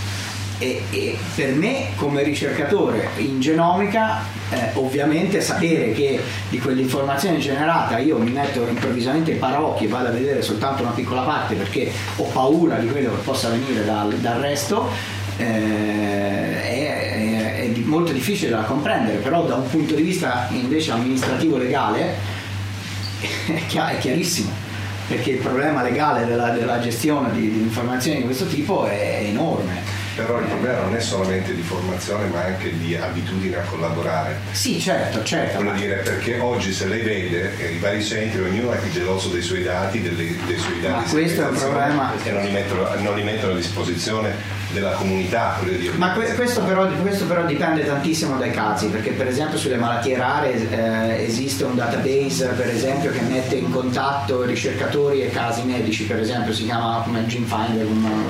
Eh, Gene Mapper, um, eh, eh, eh, e lì per esempio il dato non è condiviso nel database, ma il, medi- il contatto del medico è condiviso nel database, quindi se un medico fa una ricerca per un sintomo specifico eh, si può mettere in questo modo in contatto con un altro medico che ha avuto un caso simile, in questo modo si crea un network di medici che hanno avuto casi molto simili, quindi in realtà eh, sono situazioni un po' a macchia di leopardo, è difficile generalizzare. La medicina ha sempre avuto un problema che non c'entra niente con la medicina personalizzata, e che è il contatto con la ricerca, e che chiaramente gli ospedali I più famosi al mondo sono gli ospedali dove in un lato del corridoio c'è la, il corridoio medico, nell'altro lato avviene la ricerca, perché chiaramente il contatto fra le due è fondamentale. Eh. Sì, se, se posso fare un commento, secondo me è proprio una questione, cioè nell'evoluzione della medicina personalizzata siamo passati, cioè a volte si corre un po' questo rischio di passare dal sequenziamento del genoma, che comunque sono dati effettivi che vanno però interpretati, al paziente, cioè di mezzo ci sta la ricerca, e molti cercano di saltare questo passaggio, cioè si può passare dal sequenziamento del sistema sanitario nazionale ha un problema. Qui il tema delle risorse economiche è importantissimo, perché si tende a bypassare un problema, cioè, e quindi in tutto questo la, il tema, se, se la medicina convenzionale ha aumentato, diciamo, speranza di vita oltre che i costumi, e questa medicina al momento coglie l'uno per cento o è chiaro che chi si occupa del valore d'uso ha un enorme problema, perché se invece oltre a produrre ora produce anche rumore che poi diventa scienza nel futuro, come si finanzia questo meccanismo è fondamentale, certo. Che poi regge tutta l'evoluzione che abbiamo. Quindi non introdurre il fattore degli interessi, il fattore della sostenibilità, il fattore dell'accessibilità è come giocare in un campo astratto. perché questi fattori dominano la scena e quindi qualunque persona che ci entra senza questi fattori di contesto rischia di non cogliere e quindi rischia di non capire che policy fare all'interno di un sistema del genere, un sistema che deve regolare incentivi, disincentivi e qualcosa così. Quindi lì si apre un enorme spazio dove secondo me questa medicina apre uno spazio di Science for Better Policy che è gigantesco, anche il fatto che sia una regione che se ne occupa. Quando vediamo cento, cento, i casi, sessantamila casi non fanno sufficiente statistica e quindi noi dobbiamo mettere insieme decine e decine di database che diventano public, chi lo sta facendo, in base a quali medical recording. Quindi senza di questo, questa medicina ha una scala tale che giochichiamo tutti a un campo, a un campo quando il livello della cosa è diverso. E quindi poi il problema è quando qualcuno, l'Inghilterra mette al fattor comune cinquecentomila casi, la Svizzera si sta cercando, saranno utilizzabili, è un, è un common ground mondiale, mondiale, cioè siamo tutti quindi in grado di usare quei dati o di loro proprietà di uno Stato o di un sistema sanitario. E quindi ma l'Inghilterra per esempio ha appena pubblicato il database di cinquecentomila genotipi, cioè, quindi, e quindi a questo punto c'è anche il second, lo smart second che dice aspettiamo che vadano avanti altri che noi saremo dei fantastici utilizzatori, del valore d'uso si massimizza rispetto alla gente. Questo è un sistema che secondo me non può un sistema sanitario non fare una riflessione di questo passo. Ma c'è il problema fondamentale del, del farmaco alla singola persona che ha citato prima, che è un problema che l'industria farmaceutica non ha sostanzialmente ancora risolto, perché l'ospedale vive di questi contrasti oncologici, di sapere che certi sequenziamenti ti danno, in campo anche di certi tumori, sono delle cose che ti danno forse una speranza di vita di otto mesi in più, costano duecentomila sì. euro finché non sono... E? E cosa succede? Quindi il tema delle risorse diventa un tema come quello di togliere il respiratore a una bambina, nel senso che perché senza mettere il tema delle risorse temo che eh, viviamo in un mondo virtuale, nel senso che ma infatti è il motivo principale per cui appunto questo è il tema della responsabilità, cioè secondo eh. me il tema della responsabilità è molto legato al tema dell'accessibilità e della sostenibilità. Certo. Quando lo si affronta in termini astratti senza collocare questi due fattori di contesto, lì il rischio è grossissimo, perché sostenere, perché la responsabilità è anche fare cose sostenibili, soldi che, che, che quindi in qualche modo siano diffondibili. Ma l'esempio dell'Inghilterra che ho citato, perché è diciamo, la, la, il paese con una strategia nazionale che vive da più anni, è comunque in fase di trial, cioè se uno poi va a vedere esattamente cosa sono sì, questi sì, sei anni correlazione di correlazione degli algoritmi di... in realtà sono sei anni di test di investimenti, perché comunque proprio per il discorso dell'accessibilità ma anche la gestibilità del sistema sanitario hanno dovuto fare una scelta sulle malattie su cui avrebbero fatto questo test, esatto, e quelle sono le, le, le quattro, esatto, i quattro domini che hanno proseguito per questi, per questi sei anni, quindi eh, proprio per il motivo della accessibilità, cioè un grosso dibattito che c'è stato è perché questa malattia e non quell'altra, chiaramente le associazioni di pazienti insomma, hanno avuto da ridire su, sulle scelte ovviamente, no? Quindi eh, questo, questo è, un, è un tema fondamentale, credo che in realtà sia un tema non risolto, eh, paradossalmente è una cosa che delle strategie nazionali di precision medicine che ho letta non l'ho trovato come, perché tutte le strategie nazionali sono ok, facciamo un test, vediamo come il sistema si può trasformare, ma non c'è in realtà una cosa ancora più a lungo termine. La Institute dell'Acceleration, l'Accelerator con Harvard, sì, assolutamente impegnati in pezzi che avanzano, che non hanno la pretesa di gestire la complessità. Esatto. E questo è un tema di innovazione. Sì, no, come si gestisce? Secondo, secondo me. Io ho tratto per oggi dalla presentazione del, del rapporto sul eh, no, del rapporto sulle condizioni di sviluppo e di vita del benessere del mondo, no? Secondo me il problema vero è solo il problema delle risorse, a monte del problema delle risorse c'è il problema del potere. Cioè, a mio avviso noi siamo abituati a, a un'organizzazione diciamo, politica che suppone che il potere proceda secondo delle modalità che oggi non hanno più. In, in un tema così non hanno nessun senso. Perché ma come può uno governare un processo che per definizione deve essergli ignoto? No? Cioè questo è un tema, secondo me, che investe la politologia, Cioè noi abbiamo, stiamo buttando contro una concezione del rapporto tra governo e potere in, che è dominato dall'insurrezione, io dico sempre, ha vinto il serpente del sapere. Cioè il sapere ha messo il potere in condizioni di totale, diciamo, incapacità di esistere. Ecco, no, lo dico perché secondo me, il, il, come lui diceva, non si, questo un discorso così senza un, una considerazione sulle risorse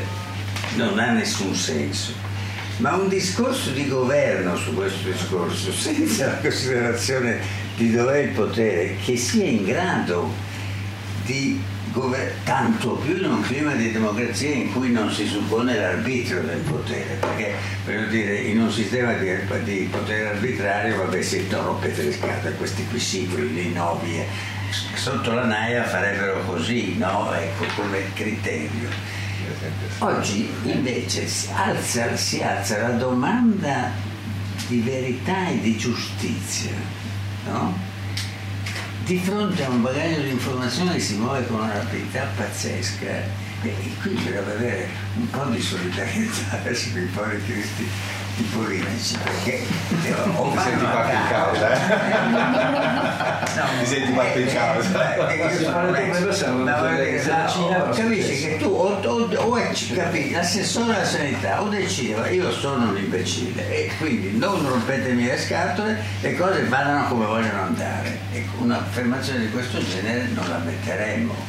Allora gli diciamo agisci, ma io non so, agisci lo stesso o no?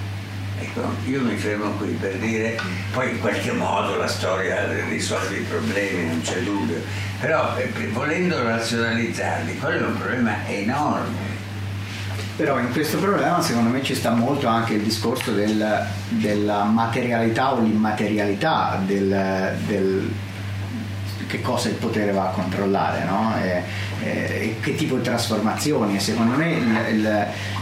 diciamo la trasformazione del mondo moderno è che in realtà eh, l'oggetto del controllo non è più un oggetto materiale, è sempre no, un solito discorso un algoritmo. Sì, ma infatti esattamente secondo me la trasformazione fondamentale è stata proprio quella da, no, che si è vista tra il brevetto e il copyright, eh, il brevetto nato per una cosa materiale e invece poi adesso tutto si gioca invece su qualcosa di immateriale che è l'informazione. E qui mi ricollego alla domanda iniziale di Guido, perché in realtà il mondo di oggi si, eh, si regola su una, una, una gestione, anche uno scambio in cui la moneta di scambio diventa l'informazione. Chiaramente quando l'informazione eh, riguarda il nostro D N A è un'informazione che è open source per definizione, ce la portiamo dietro in qualunque momento della nostra vita, però allo stesso tempo una volta che l'abbiamo rilasciata nel dominio di chiunque la gestisce. Quindi chiaramente diciamo le aziende che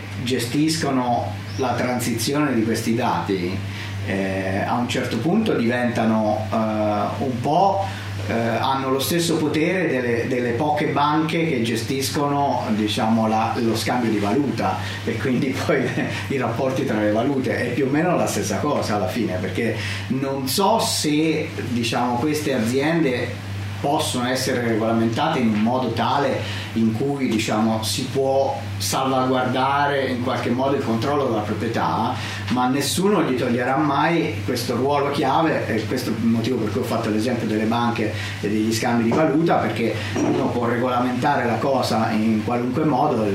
policy di valuta se ne sono fatte per tanti anni, però questo non ha mai tolto ovviamente il ruolo centrale poi ai soggetti che regolano lo scambio della valuta. E la stessa cosa diciamo è un po' secondo me anche per queste grosse aziende.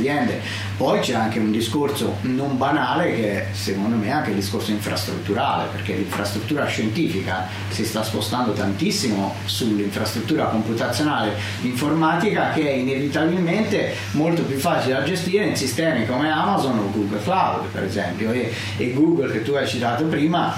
in questo ruolo si è spostato, perché Amazon ha provato e ha dei servizi interessanti, diciamo per esempio per la genomica, ma Google Genomics è assolutamente avanti rispetto ad Amazon per, come offerta specifica per eh, la genomica in generale, la medicina genomica, al punto che un istituto come il Broad Institute ha mosso interamente tutte le proprie analisi e tutti i propri dati su Google Cloud nel, nell'ultimo mese. Non hai parlato ancora di intelligenza artificiale? No, infatti non. Nell'A I è ormai privata.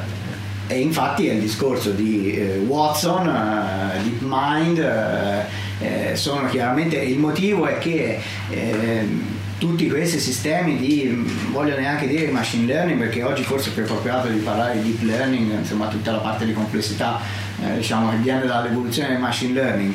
ha un senso soltanto quando la scala del dato in cui io riesco a creare il mio modello è molto ampia, e quindi poi alla fine a livello mondiale sono solo questi soggetti che riescono ad avere accesso a questa scala di dati eh, fondamentale. Quindi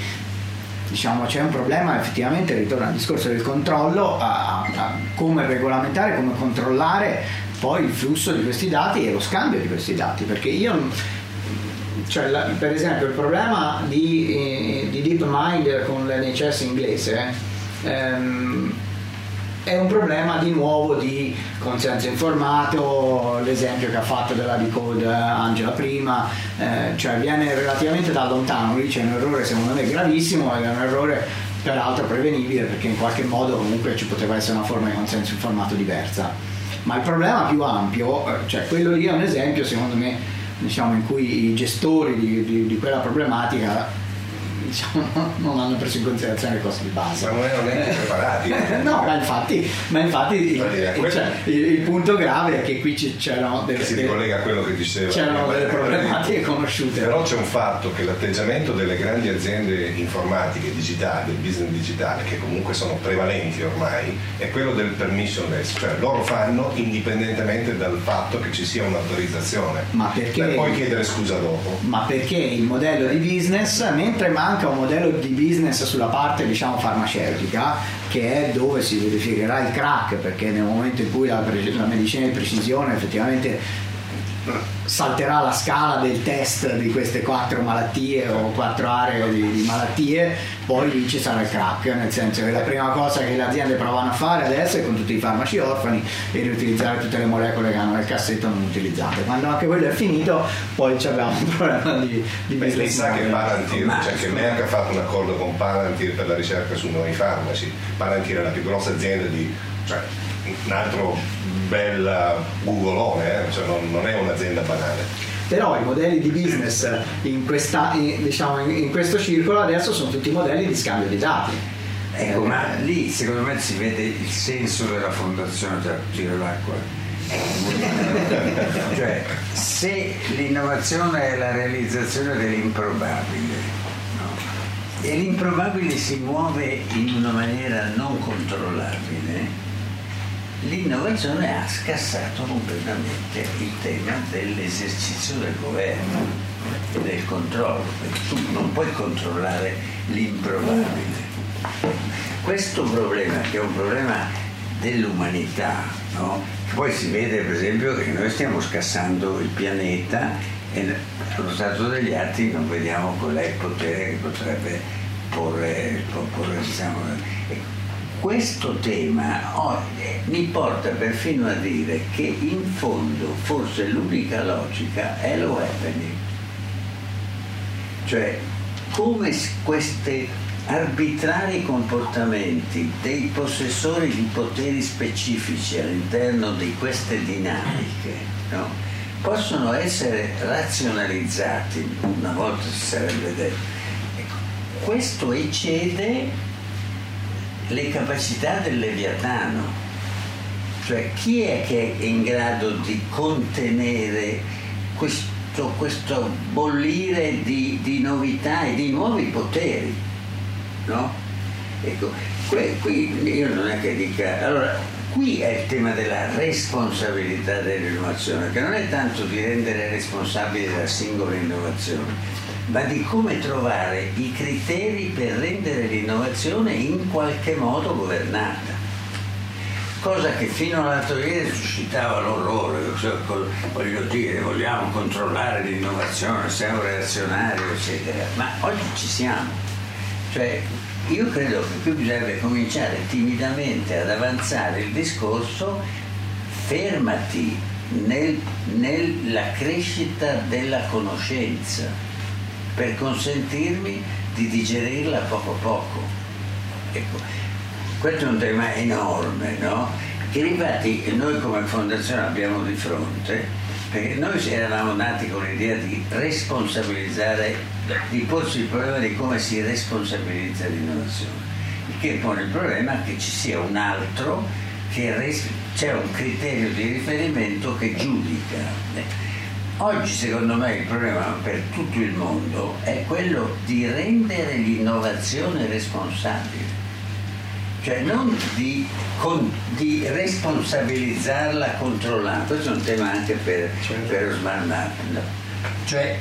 qui se ne esce soltanto se noi riusciamo ad avere l'autocontrollo delle dinamiche, cosa sulle quali tra l'altro la società vive, perché voglio dire, per esempio il criterio di sopravvivenza in molti casi è il nostro modo col quale governiamo i, i processi, cioè si stabilisce una norma e poi si lascia a chi vuole sopravvivere, perché difatti eh, quando c'è uno come il kamikaze, l'esempio classico, che è fuori da questa logica di autoconservazione, non lo guardi più, certo. no? E, ora, secondo me gli scienziati sono dei kamikaze, no? E noi dovremmo fare, diciamo, l'inseguimento dei kamikaze e metterli tutti dentro.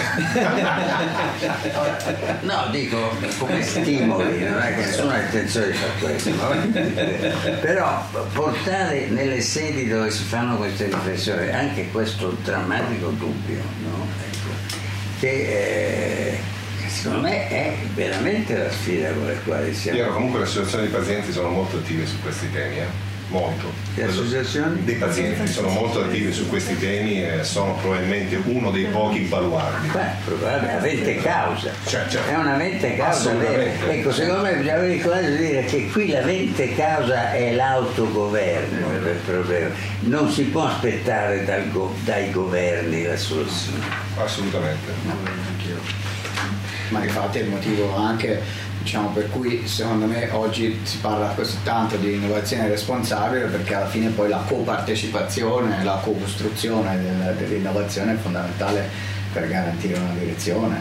Eh, poi il problema più grande, eh, diciamo anche di modelli di business, secondo me, insomma, adesso non voglio cominciare a citare Marx, però diciamo In, in, in un'epoca in cui comunque il denaro, l'accumulazione di denaro era poi il meccanismo